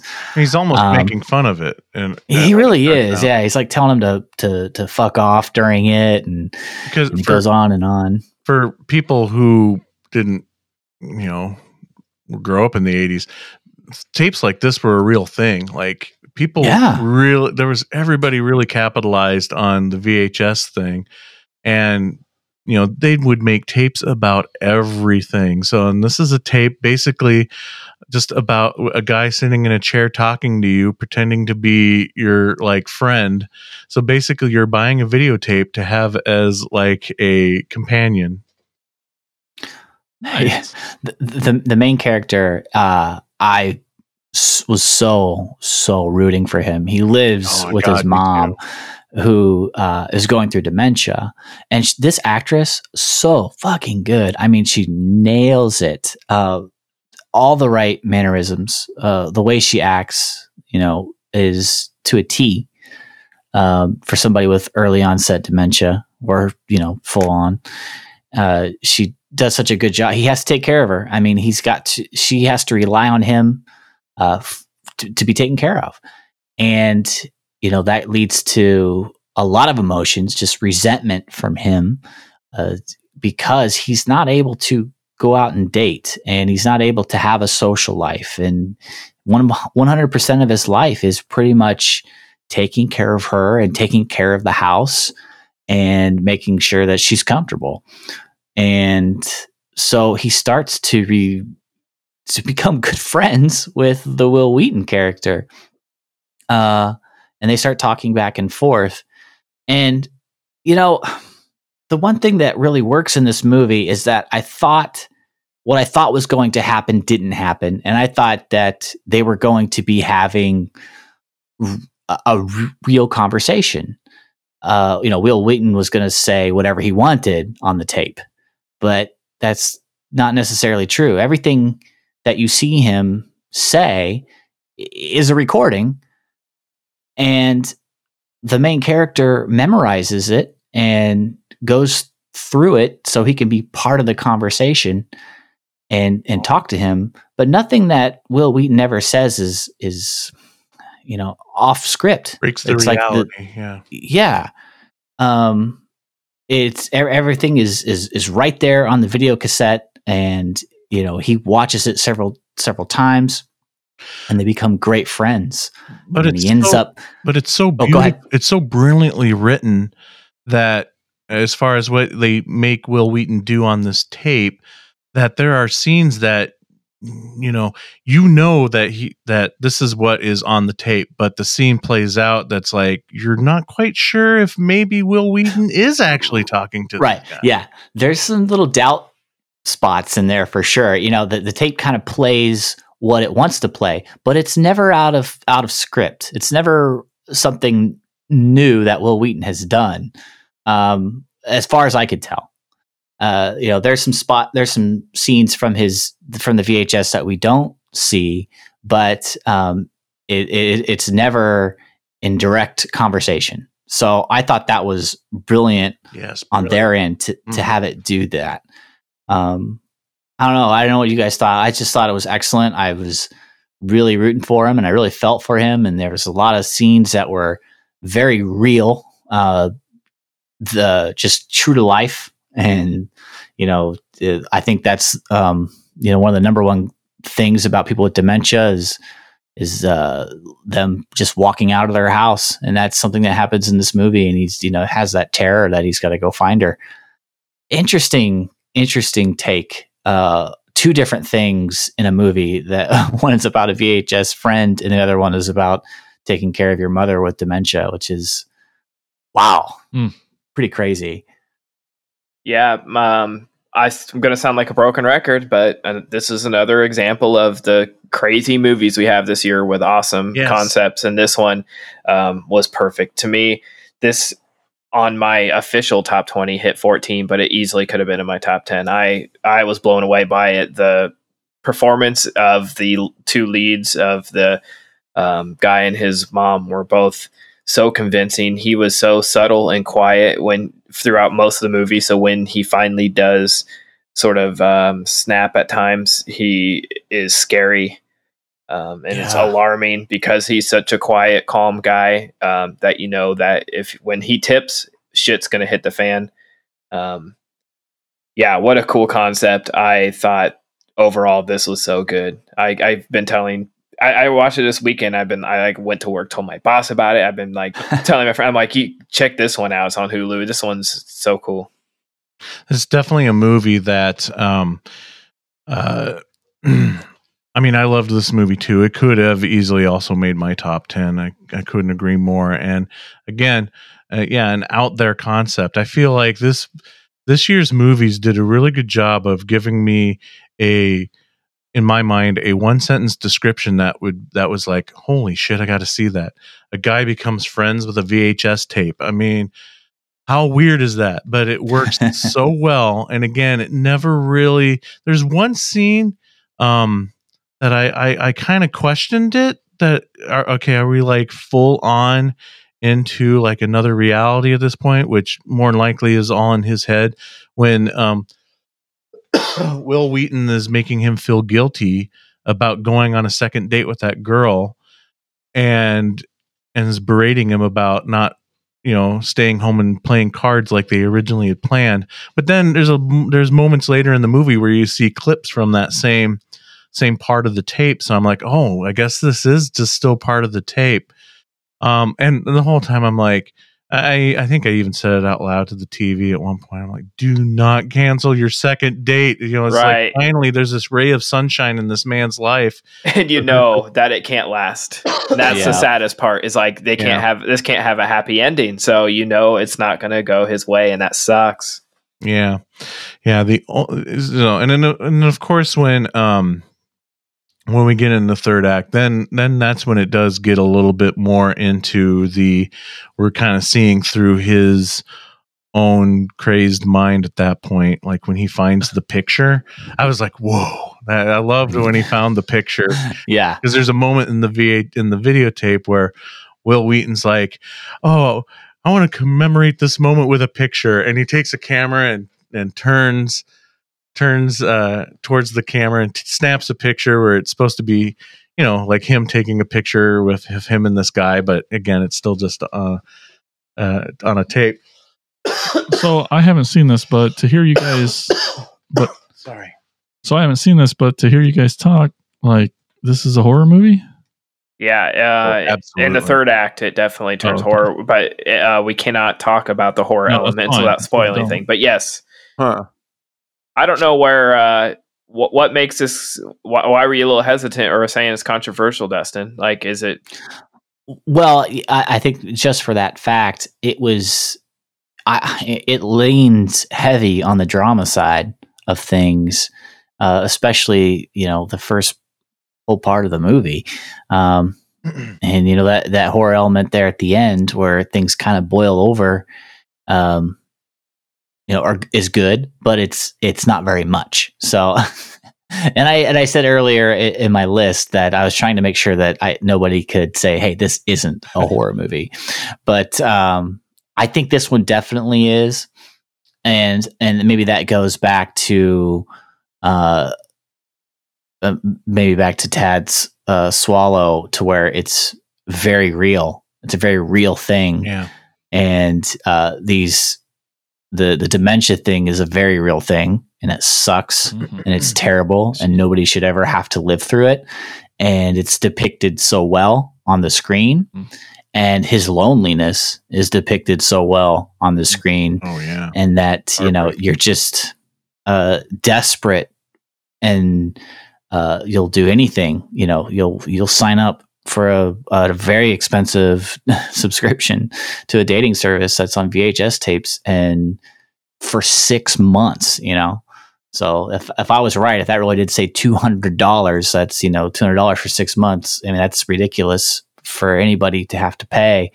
But when you're lonely and you go through those lonely times, uh, that's you know that's what you are willing to do. And it's another form of isolation. I mean, he's Yeah. stuck at home with mom, and a- anytime he goes out, he feels guilty. And then, as soon as he thinks he has his friend, then he has another level of guilt that's uh, fucking with him now. So now he's having a hard time balancing that, you know, and it's very real to him. And uh, yeah, it's it's another thing, sort of like Swallow, where it's a mental health thing. You know, he's he's Yeah. trying to juggle this, and it's too much for him. But where I feel like um Swallow is a movie where you your main character um you know has an arc and and overcomes obstacles. This is a this goes into that horror subgenre for me of descent into madness. yeah, So that's where I feel like I mean I feel like I'm probably the harshest being the harshest one on if it's horror or not on some of these 2020 movies Mhm. but I I can't I I 100% agree this is a horror movie. I Uh, actually will say the Will Wil Wheaton was like the one thing I was like uh, hesitant on. I was just going to say that. That's what kept me from clicking on it is Wil Wheaton. Now, I'm not saying I don't Amazing. like Wil Wheaton, but I feel like Wil Wheaton brings a, uh, this is going to be comedy, low, you know, like, h- how do you see not? I feel like he plays Wil Wheaton and everything. right, that.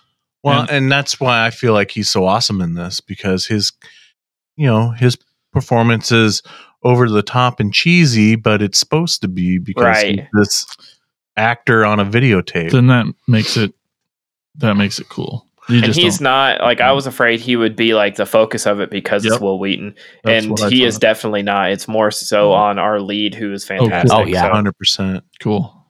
Hundred I percent. Wil Wheaton is it. Wil Wheaton is just a device in the story. cool. Yep. Yeah.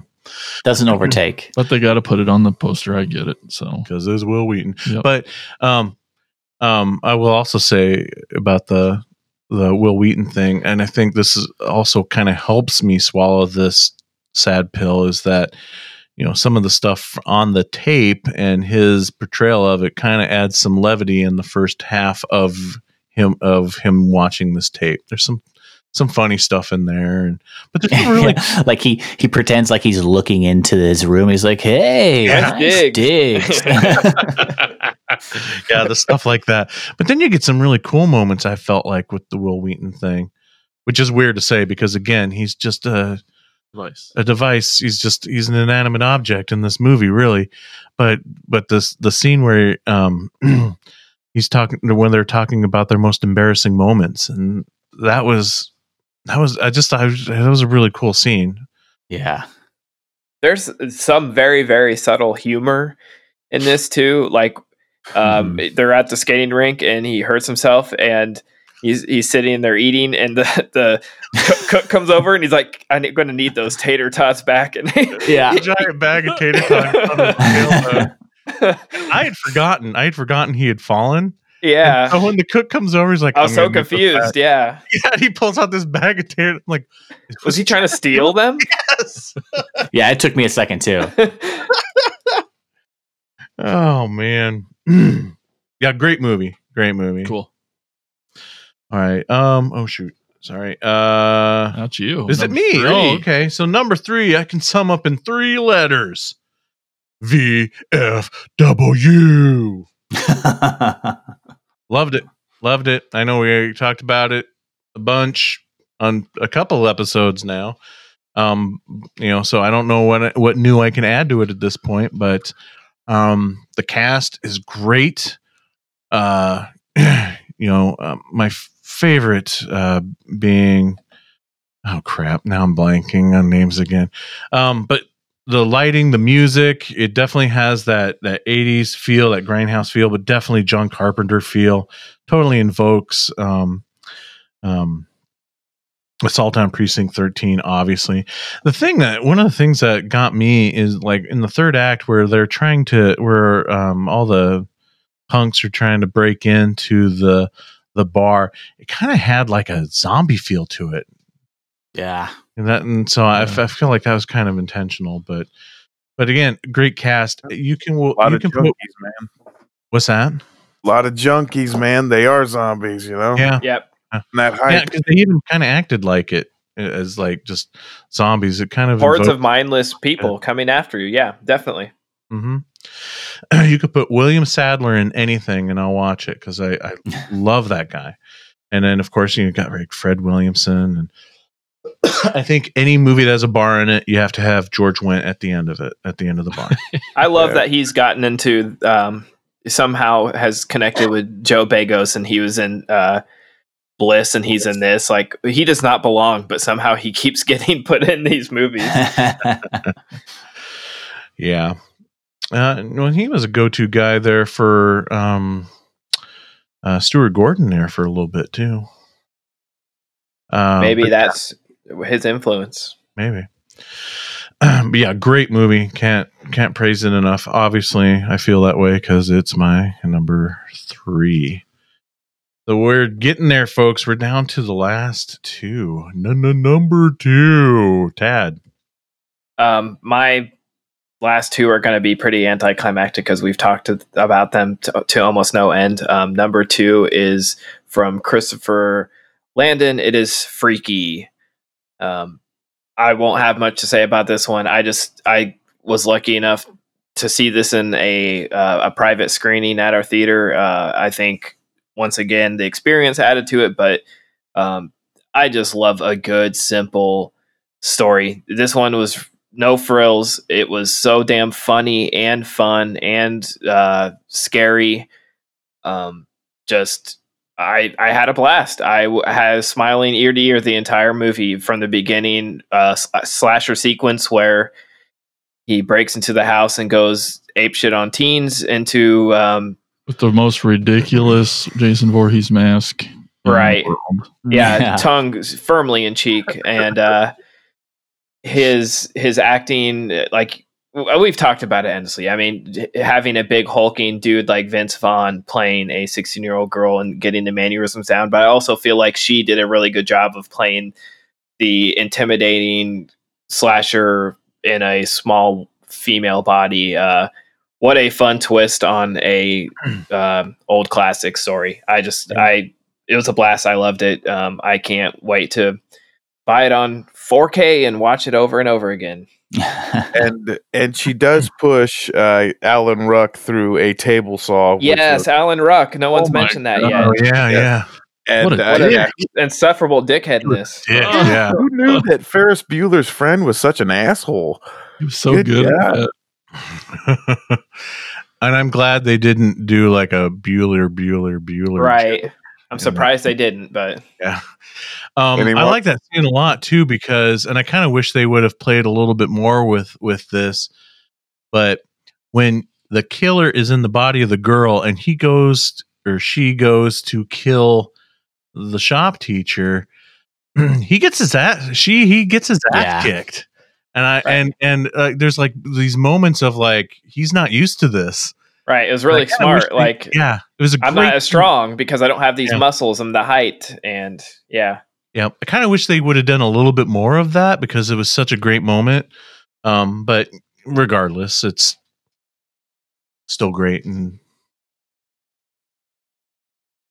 Uh, I like the scene where they have uh, her tied up in the living room and her gay friend, like the mom, comes home and he has to like try to lie and he's like, "Uh, it's a sex thing, mom." It's like that's his. It's like the last resort is like, "Oh God, I have to just pretend that I it's a sex thing or something." It's it's funny, this whole coming out as being straight there.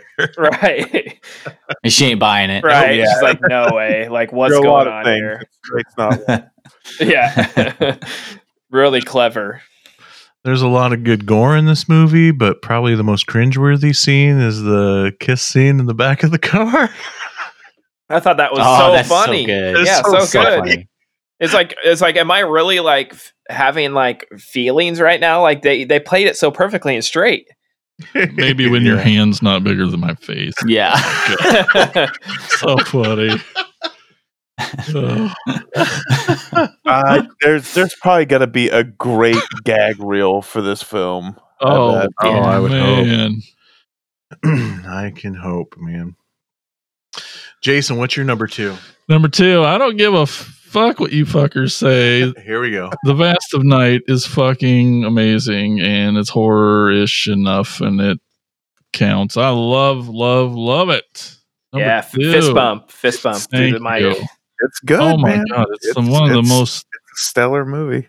probably the most beautiful it's the most amazing shot film this year for me i think it uh yeah the cinematography that is just incredible So there's a particular scene that they just travel from one side of the town to the other and it's pretty seamless and it's awesome Best night shots of the year. Oh. oh like, oh, for sure, for sure.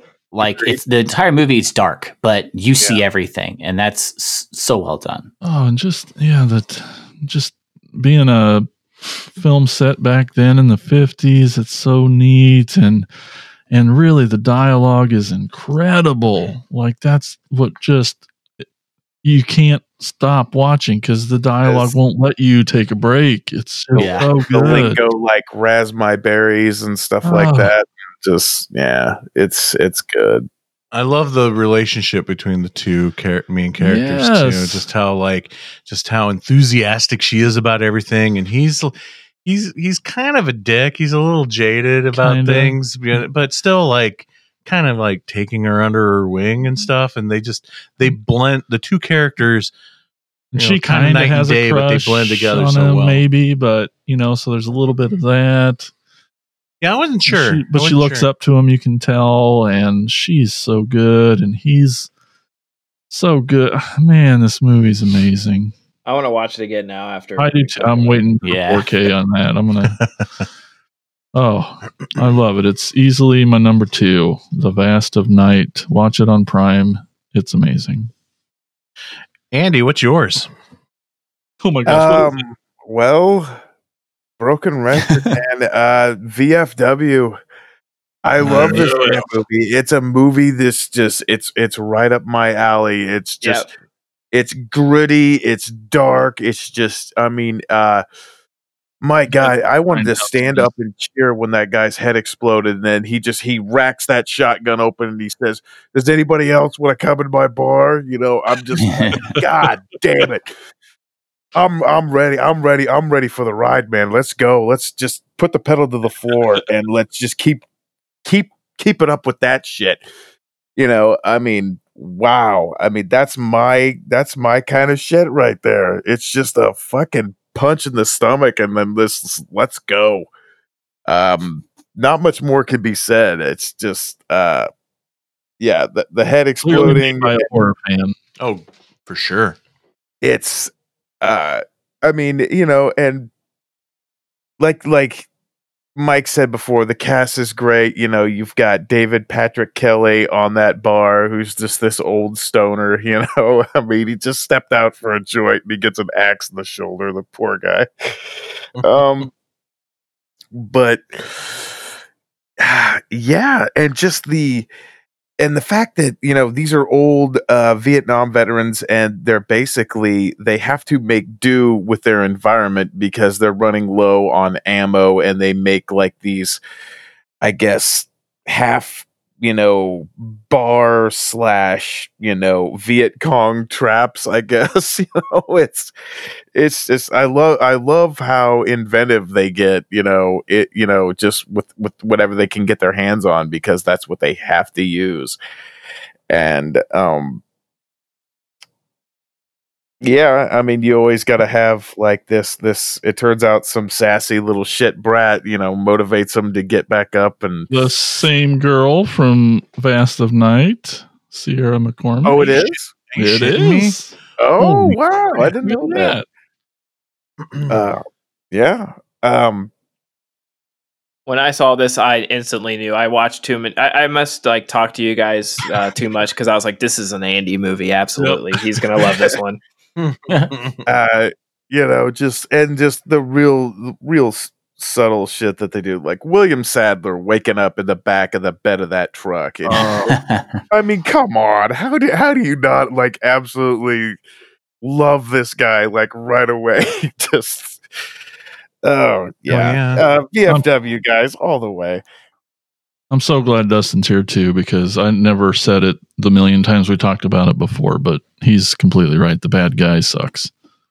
Right? Right? He's a Well, I- weenie. How does he? I think that's what makes that's what I like makes about it him. Yeah. because he's just a 'cause he slimy a little weenie. shithead weasel.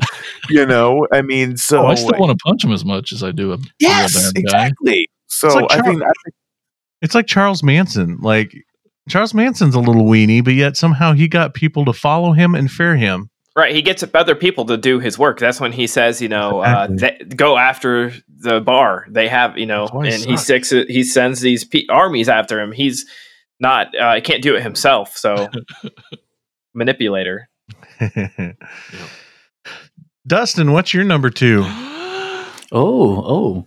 Uh, I absolutely loved, and this is probably goes against uh, what I told you guys my list was going to be about, which was no movies that uh, you couldn't say that weren't horror. Uh, but maybe this one breaks the rule just a little bit. Uh, Scare Me. Yeah. I oh wow, absolutely Yay. loved this movie. Mm. It was so good. This is what it's all about, right? This is telling stories.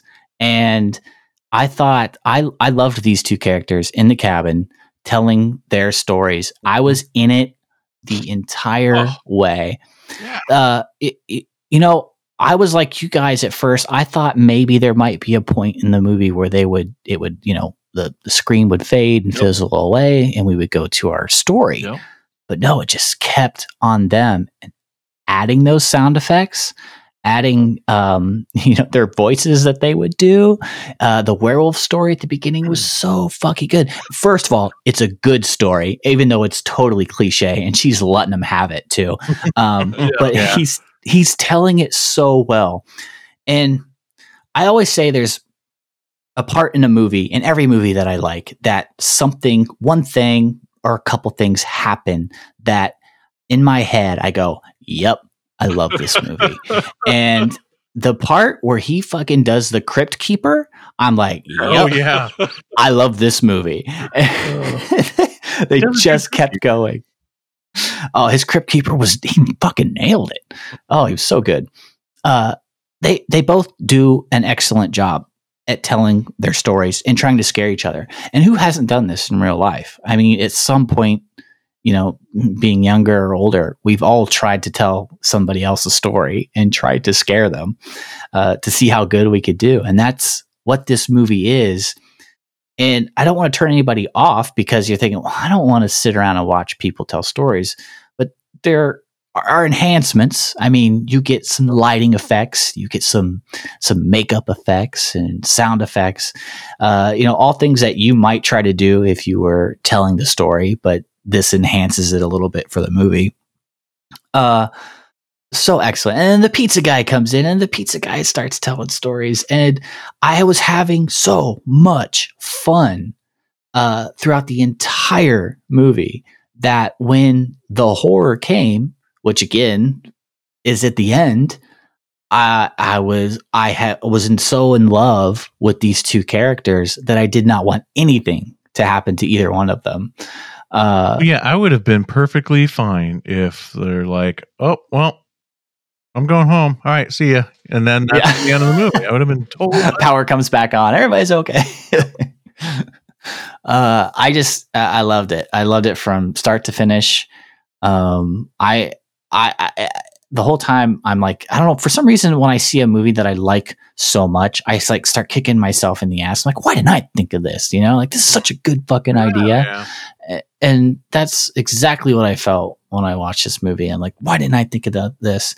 And you know, I I've done this before. I, I've done I've told I tell stories all the time. I mean, especially now we've had like social distancing with a couple friends, uh, you know, doing a fire pit outside, and we're we're all just telling stories either about our life or just in general. And like you know, you've got to have the sound effects. You've got to you gotta you gotta get them involved, and that's what this was. And it was just excellent way to to to tell a story and to keep people watching involved and man i just thought this was really really cool Excellent. Yes. Awesome.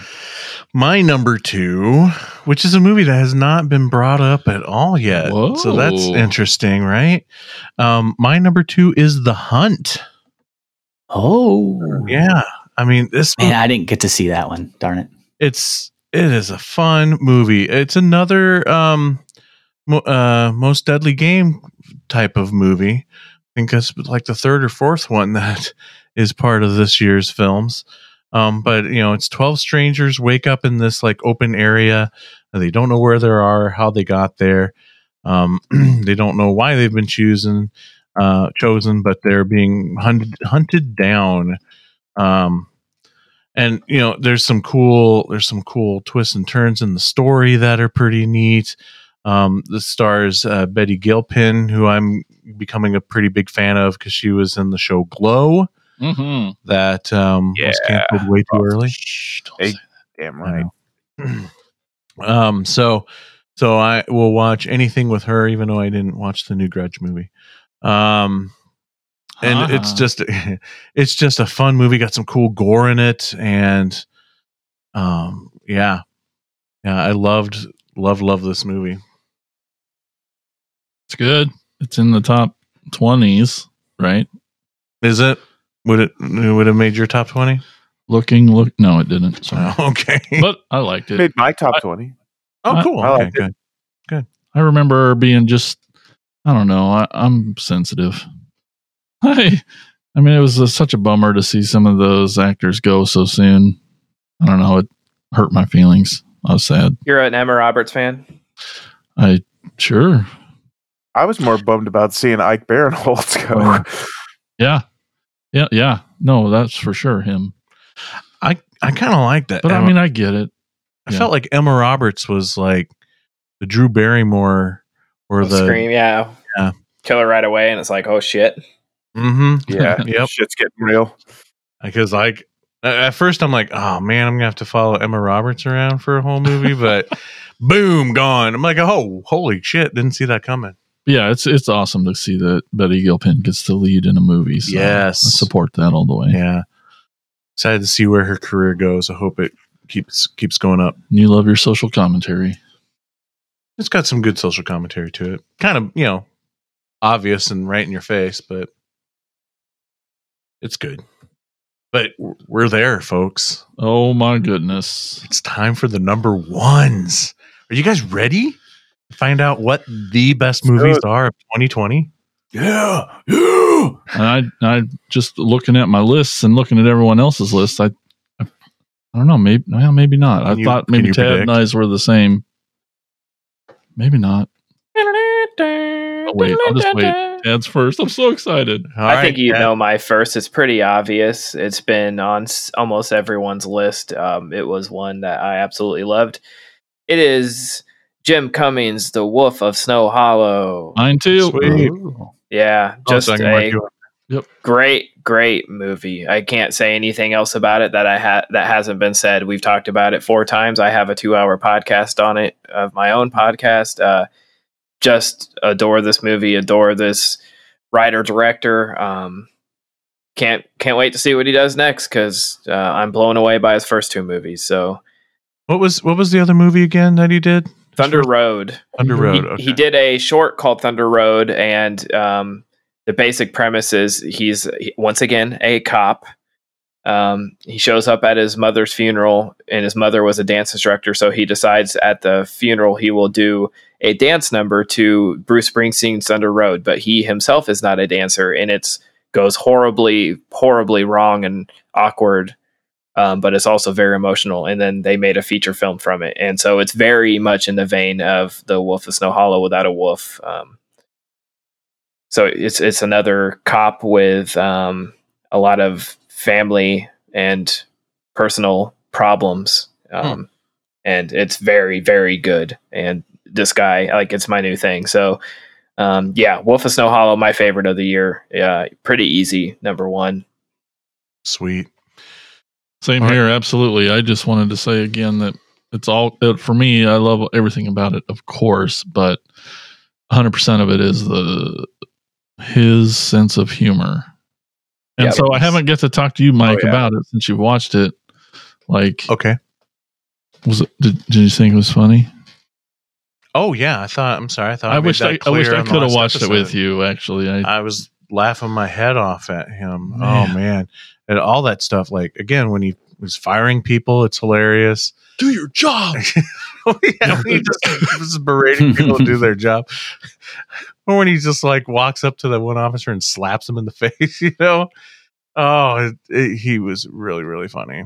Yeah, and Like- like I said, it got, it got a little darker for me when he kind of fell off the wagon, and yeah, you know, and like, oh, this isn't as much fun as the first half, but uh, but still, it didn't ruin it by any means. It's, And what kind of movie has Riki Lindhome as like the only straight, uh, like grounded character out of the entire like sheriff's department?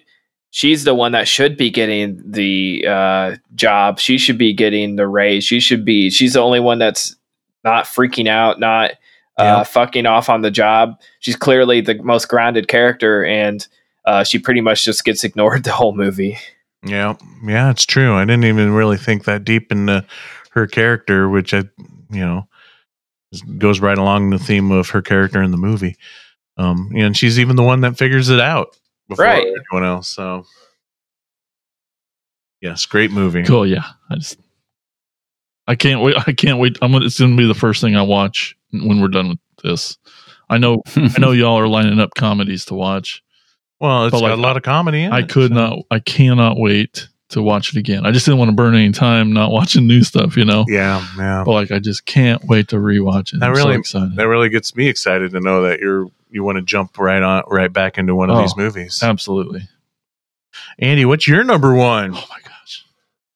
my number one and i really think i i don't care i really think you guys should have mentioned this by now but my number one is the dark and the wicked Oh, I know. It hasn't been Oh, anywhere. yes. It's I'm surprised. I thought it was going to be in a lot of lists because it's right there at twelve for me, and it could have easily. made Oh, wow uh where where do i start this Oof. uh it's it is so damn creepy where where it takes place and i just was reading up on it a little bit the director brian bertino who did the strangers this is actually his own family farm where he filmed this and shit. it, it's uh you know it reminded me a lot of hereditary but i think i like it better than hereditary You shut your mouth.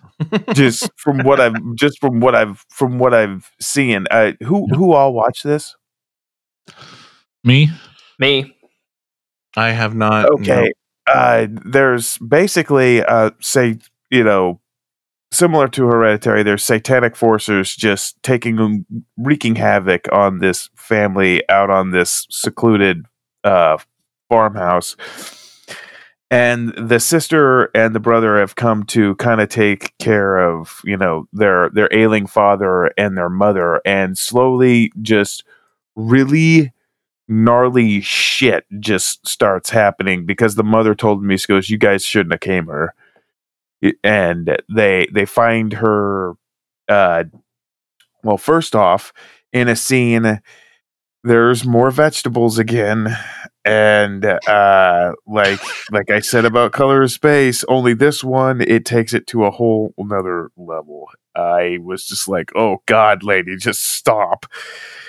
because she's chopping these vegetables and she chops her fingers and she stops for a second and she looks down and she sees that her fingers are missing and she just starts cutting again. She just starts. She just she fucking minces her fingers. oh my god!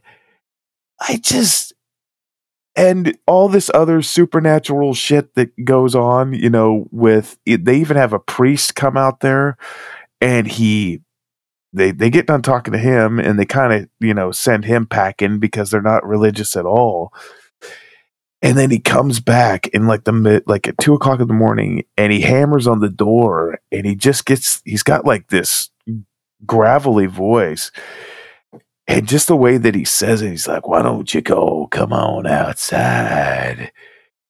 And you see that his eyes are like just you know they got that possessed look and everything, and oh man, everything eventually, you know, and I'll I'll spoil one part. The, the brother bails, you know, and he drives back home to go to his family, and he can't outrun what's what's been set already set in motion. Nope. You know, and it's that scene when he gets home.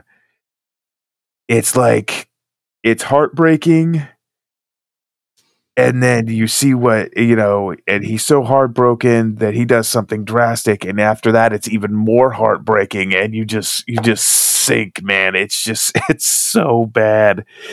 And i don't want to spoil it because man it's just it's such a kick in the nuts. Um yeah i mean i rank this number one because a it's good and b i mean it's a straight up freaking horror movie. There's no there's no debating that. I mean, it's just it's it's got gore, it's just got it's got creepy elements, it's got, you know, I mean it's it's got everything pretty much. Uh highly recommend this. Uh it's that's why it's my number 1 movie. Uh it's yeah. I mean, It's if you like and wicked. exactly. I mean, if if you liked Hereditary, Jason, did you say you watched this? Yes. Okay, what what did you think? I figured it's in the same ilk of. Yeah, I uh, agree with what you said with all of it. It's a heavy fucking movie and it's it's a tough ride to ride, but um it's beautiful. Um the characters are you're with them and it's tough. Um yeah, no, it's it's really good. I I wanted it on my list so bad. I just I just couldn't, but I'm glad it made it on yours. That's awesome. Yeah, it was a little heavy for me. Um, that's not a bad thing. It's just for my list, uh, just sort of like Vivarium. It was, uh, and uh, the deeper you dig, and uh, there was a lot of Yep. Sad movies, and this is a sad movie. There's not a happy moment in this one, and um, it, like I said, it, it made right outside the top ten. Um, really, really good. I feel like maybe, and and this was probably the best out of them, but there was a lot of like sick parents in possession this year, and there was.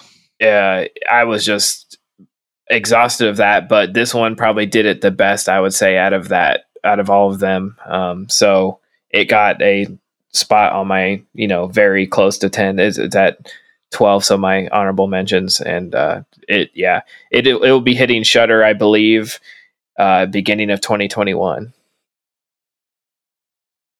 Definitely worth watching, man. It's so good. Cool. Oh, Dustin, what's Oh, your number oh. one? Oh, would you like to know? Hmm. um, so yeah, we haven't talked about this one yet, and I'm Oh, surprised. and I'm. I'm actually excited uh, because we haven't.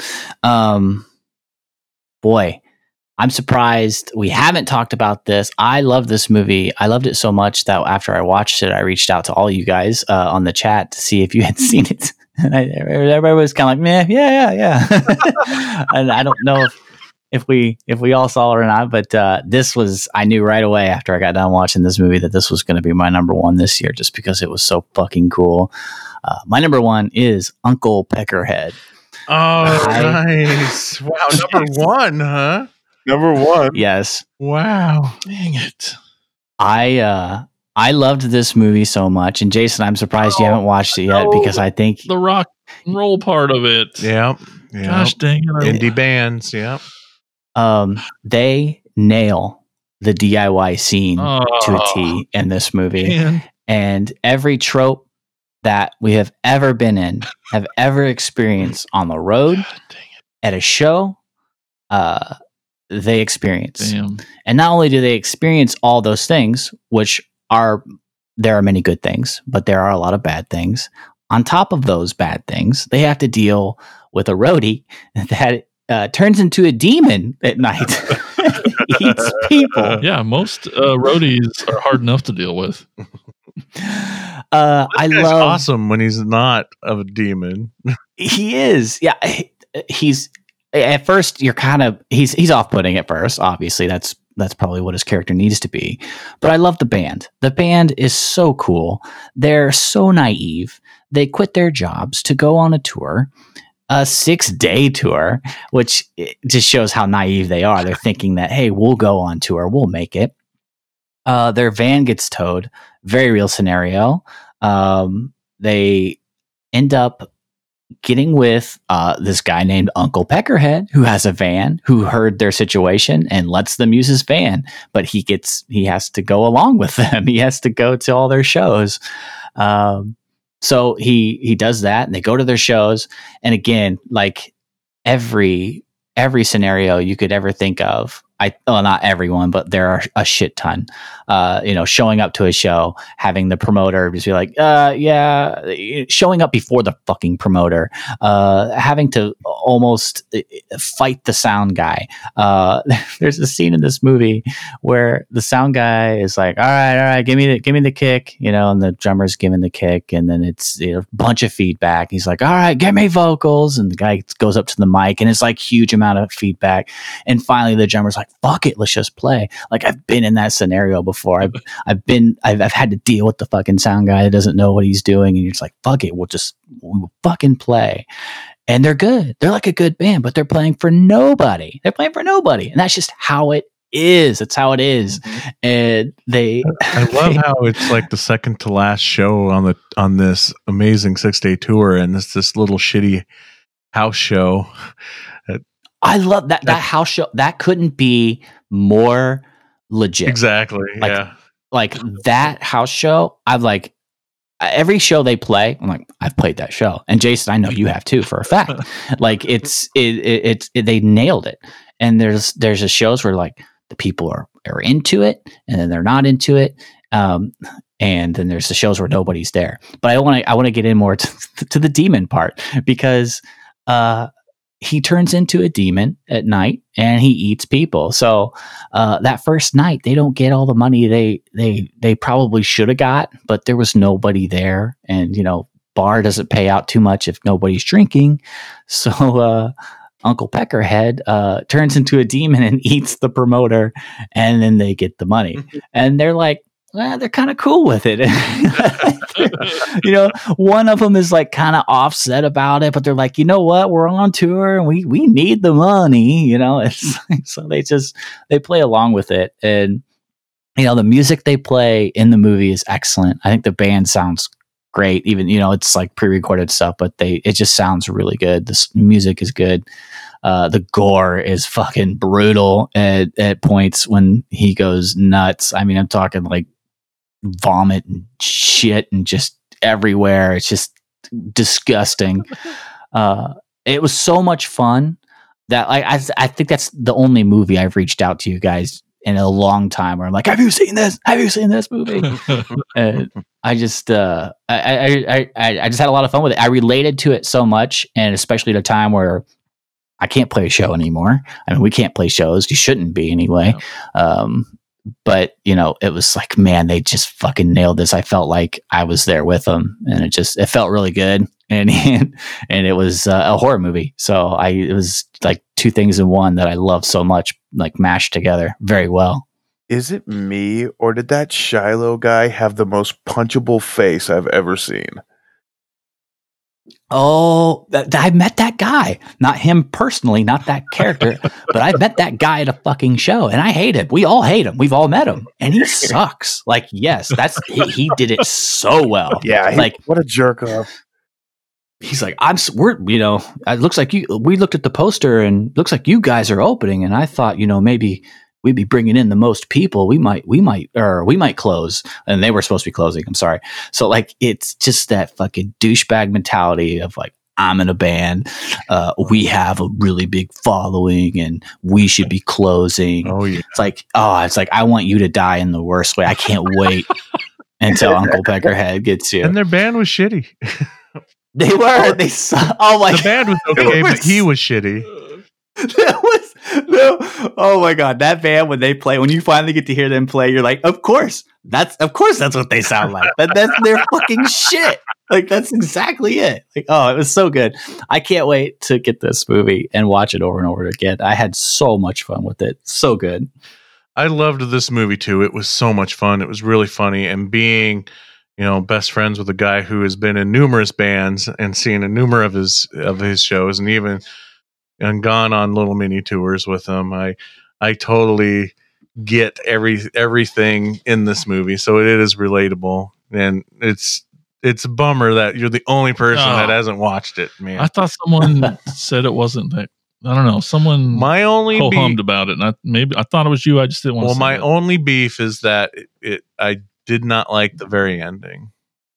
Yeah, that's what most people seem to not enjoy. Yeah. I honestly like to have my own interpretation as to what happens, but uh, I think what it's obvious what happens, but I like to think that something else different happens. So that's that's just how I feel about it. You might be thinking of me, Jason, uh, because I Oh. watched this and brought it up first on uh, right. what we watched, and I said I felt like it would have been a better short than a feature. Um, I just felt like the joke of him becoming the demon and doing the shit. Um, it just maybe was it's like took too much, like took too long to get there, or, or they just did the joke too many times for me. But I really did enjoy it, and I just felt like maybe it needed to be tightened up a little bit. But Dad, there's metalheads in it, and those metalheads suck. Like they act like the real metalheads. And Uncle Peckerhead does his due diligence and takes care of them. I'm sorry. I No, just love it no, so much. I, I enjoyed it too. Yeah, definitely need to to see it. oh yeah, I'm definitely if anything it right for away. the band stuff. oh, for know. sure. I love it. That's what Green Room was so amazing because it nailed Yeah. it, too, Yes. didn't it? Like that was my number one that year Yep, too. yep. And it doesn't take very much if you have a band and it's horror for me to set it this number one, obviously. So Black Roses. that, that, that's the one. Except Sorry. rock and roll nightmare. there's the two exceptions. okay, so that leaves me with my number one, and I don't know. Uh, It's not going to be very. Uh, it's going to be a little all know anticlimactic because we all know what it is. It's definitely freaky. Oh wow. Oh God, yes, freaky, freaky, freaky. I, I um love this movie so much. The director is, uh, like I said before, he's be- quickly becoming my new favorite current director. I love these projects that he's doing. I hope he keeps going down this route of taking um 80s comedy concepts and turning them into horror movies. It, it's just so great. And Vince Vaughn, I've always been a big fan, but I think I love him even more after this movie. Um, it was nice seeing him come back to something comedic, but still doing a wonderful performance. He doesn't go over the top and turn the um, girl trapped in a man's body um, character uh, into something cartoony like Hot Chicks or something like that. Um, uh, he just has just the right mannerisms and tone. The tone um, with him, and then when he's the when he is the killer too, that's like just. It's like the guy knows his shit. Like he knows how Jason walks and how he acts and how he bursts through a window and or or Michael Myers. It's like either he's a fan or he did the research before doing this role, and that's what's so cool about it. And it's it's definitely really funny and gory, and it's it's it is totally my wheelhouse. So that's that's it, man. Freaky number one. It's pretty good. I, I was gonna say I could probably have guessed that was going to be your number one, and I would have actually guessed v, uh, VFW was Andy's number one. I was close. Pretty close. Um, but uh, yeah, I was thinking about like what else they could do with this idea of the '80s. I was like, he could do like a weird science take where they build a girl, but it comes out as like a monster on accident and Oh, that'd be good. unleash That'd like be cool. a killer. I don't know. It- there's so many different takes we could do that would be fun. Kids trapped in a library that are slowly just killing off each other. Save the Mountain movie. How do you do that with an Yeah. abominable snowman? Yeah. Instead of Uncle Buck, it'd be like Uncle Fuck, and he just kills everyone. okay. All right. Before I just space off trying to imagine what the next movie's going to be, we should probably keep chugging along here. Um. Are there ones that we Yeah. Any any honorable are mentions? real surprised didn't get mes- mentioned tonight? Run. Yeah, man. Yeah, Run was Yeah. good. I really liked Run. I Run. put Run Um, on the short list. Yeah. His house. I was surprised that didn't make anybody's. That one was terrifying. Didn't see that. didn't get didn't get. Co- Come to Daddy. Love come to daddy. That one almost came Yeah. close as well to the top ten. It's definitely in the top twenty. Oh man, like it. It starts off such like dark comedy, but I feel like the third act just goes balls out comedy. Does. Like Yeah. the tone shift in the comedy is ridiculous in that third in that last half, and I loved it for it. Did anybody see Blood Quantum? Yeah. I did. Yeah, I That was enjoyed it. I thought that was excellent. Yeah. I thought that was excellent. I don't, it got bumped, but I thought that was great. Yeah, I think that may have hit the tw- top twenty at least. Gretel and Hansel. Oh yeah, I totally forgot that was this year. That was really really mm-hmm. good. Love the That's the score. You don't like That's the movie that I thought the score was better than the movie. Completely agree with you. I I like the movie, but the score was way better. That score is fucking awesome. Really I got good. that. One that Dustin suggested last minute was Spree, and I had a blast with that one. That was fun. That didn't make my list because maybe because again I don't know if that was horror, even though he's like a murderer. But What a strange another one of those. It's like a strange, really Yeah. strange concept, and the tone of that director, the the lead actor, uh, totally weird. I don't know, something was off about it, but I I enjoyed the hell out of it. yeah, I have to go with "We Summon the Darkness" just for the '80s aesthetic and the Satanic Panic. There's a little rock band in that. Dust. I Dust. would say another metal band like Yeah, yeah. Uh, Bad Hair. That one was another crazy, crazy concept. I thought was really, really fun and cool, but not uh, top ten worthy. But uh, Killer, Killer Weave. It was awesome. It's on Hulu. got bumped from my top 10 uh hashtag live Okay, I saw that. Didn't think it was uh, top worthy. I just Mm. I'm so over zombies. It's going to take a hell of a movie to. What did you guys think of me. one bed, one bedroom? That, I thought that was just disturbing. That was good. Yeah. yeah it was good i thought it was good oh boy, I didn't like it. yeah, I didn't like it either. It was too much. I mean, I, I just I felt so much for that girl. I just thought it was it was Yeah, right. it went over the line to straight cruel. Like I didn't I didn't like it. I didn't like it for that. Just like I don't know. It Sen- just turned you off from the whole movie. yeah, it did. It did. Just because I Eh, it was just so yeah, I unwarranted. understand I didn't.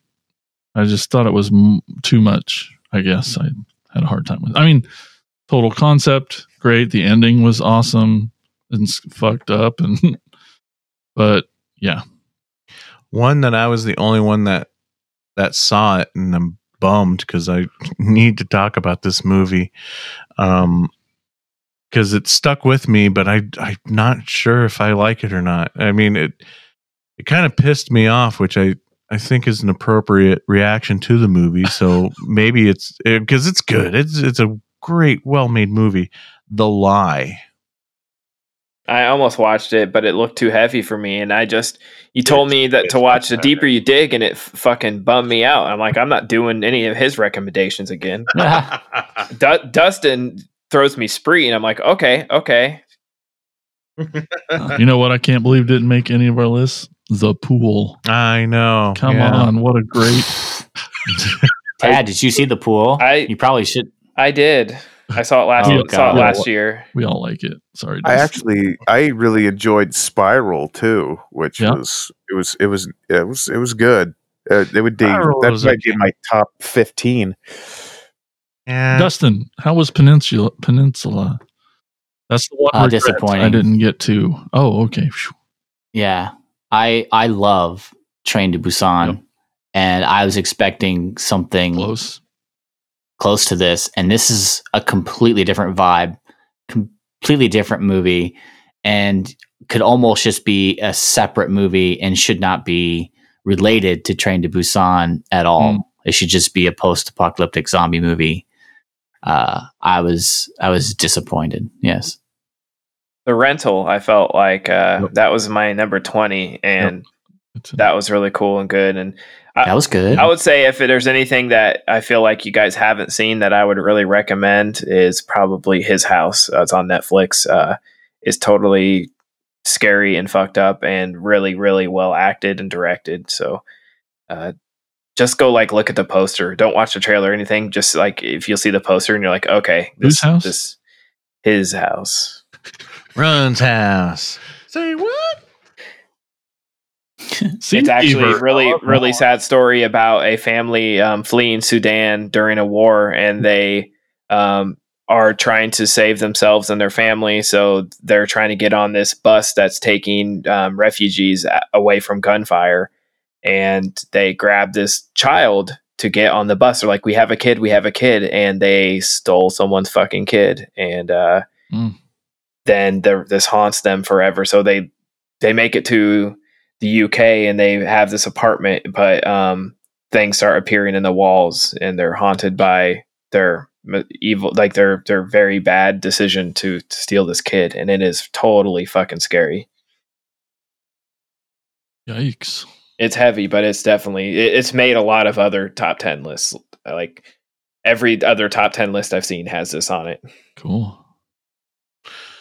Cool, cool, very cool. So, man, great year for horror, man. Great year. 2020. Um, that wraps up the the top 10 lists. Uh, we're just got a little bit more show to go. We got uh, at least we got shout outs coming up. Heck yeah. So we're going to take a quick break here, hear about all about our very awesome podcast network, the Prescribed Films Podcast Network. You could check out all the shows at thepfpn.com. We'll be right back.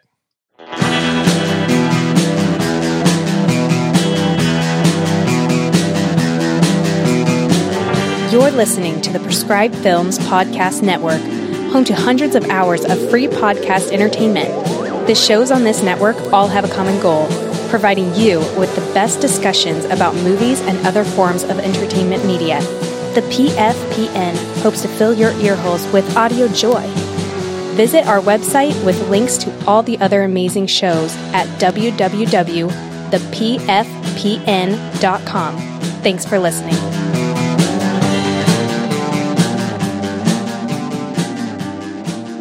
And we're back. So we don't have our normal segments for this episode, so no Insane's picks, but we can't go without hearing from you, beautiful fans. So we it is time now for shout outs. It's time for Shout outs!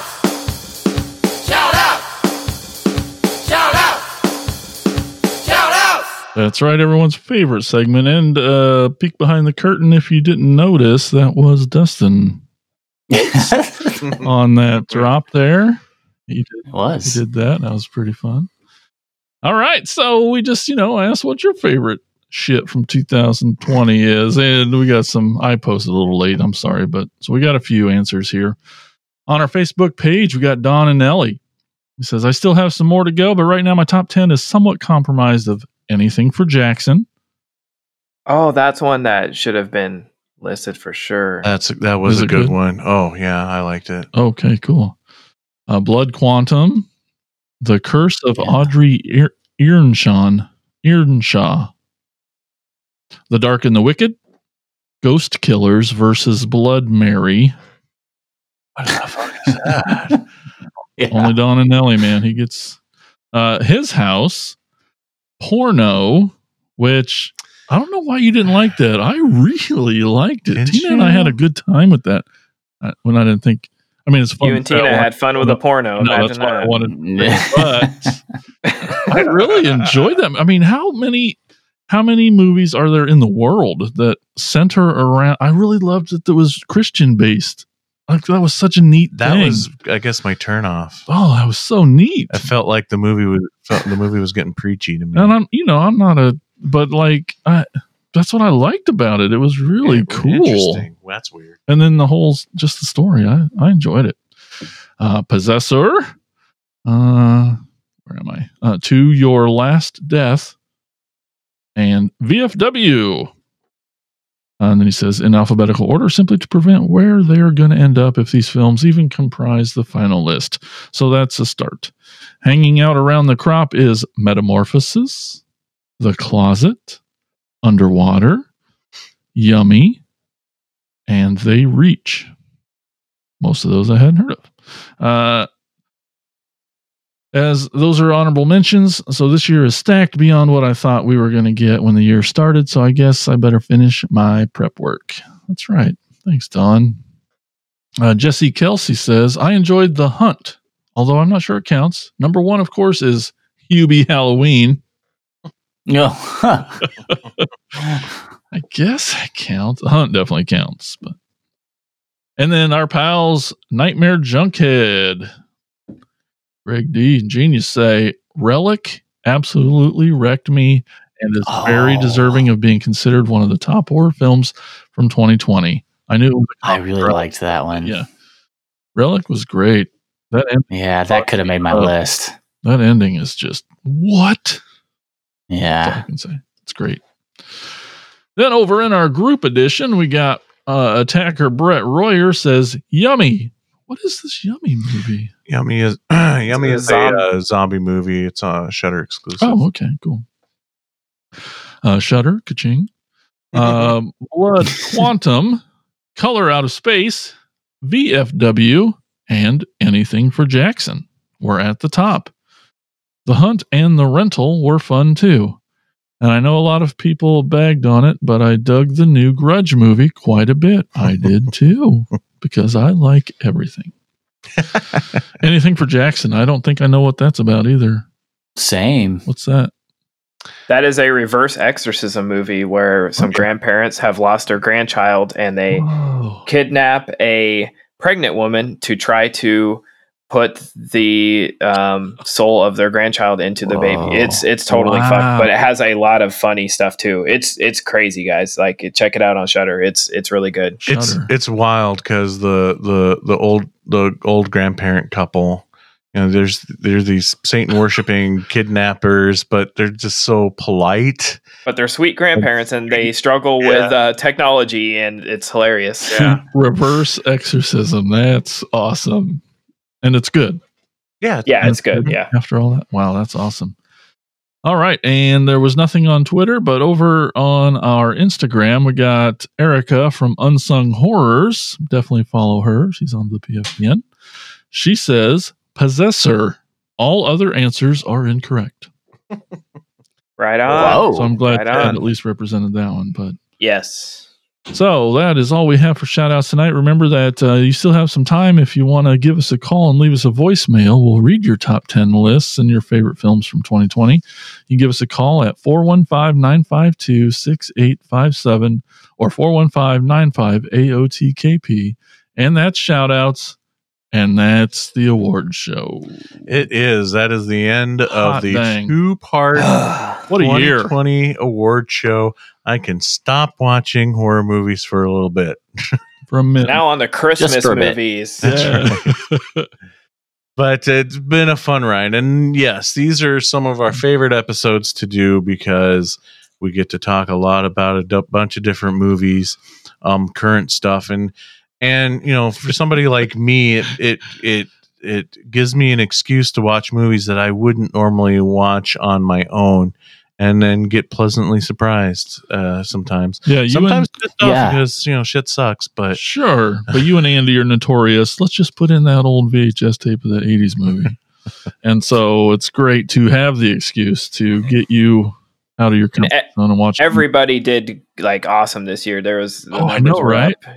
Like everybody, numbers. yeah. And so this episode actually comes out January 1st. So let's make that vow of let's not wait till December Oh, to cram Every- all these. Mm. Every freaking year.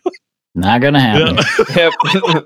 And I felt like we really cut it close this year because I remember Starting a Like- little sooner like before. two, three weeks ago, everybody's still in like, you know, the high numbers were, you know, in the 30s. Right. And then I would look at like 2019's numbers and 2018 numbers, and I'm like, holy crap. Yeah, a couple years We ago, we really put it in. Oh yeah, but anyway, so here's to a here's to a better year, and just as always, it's awesome that the horror movies keep coming out, and they're they're here, and they're as good as they've ever been. And I can already tell you my number one of 2021, Halloween Kills. oh, Comes oh, out, we'll see. we'll see.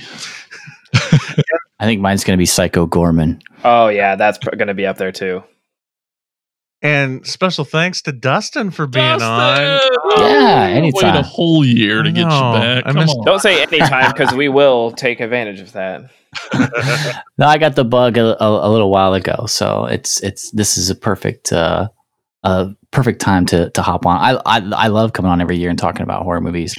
I love like following the list and, and looking down the list and trying to find something to watch because you you never know which mm-hmm. movie might be your next favorite movie. You know, Yeah. like I've got two on my list that I'm for sure going to buy and have in my collection. Yeah. So you just never know, and that's that's the funnest part about it.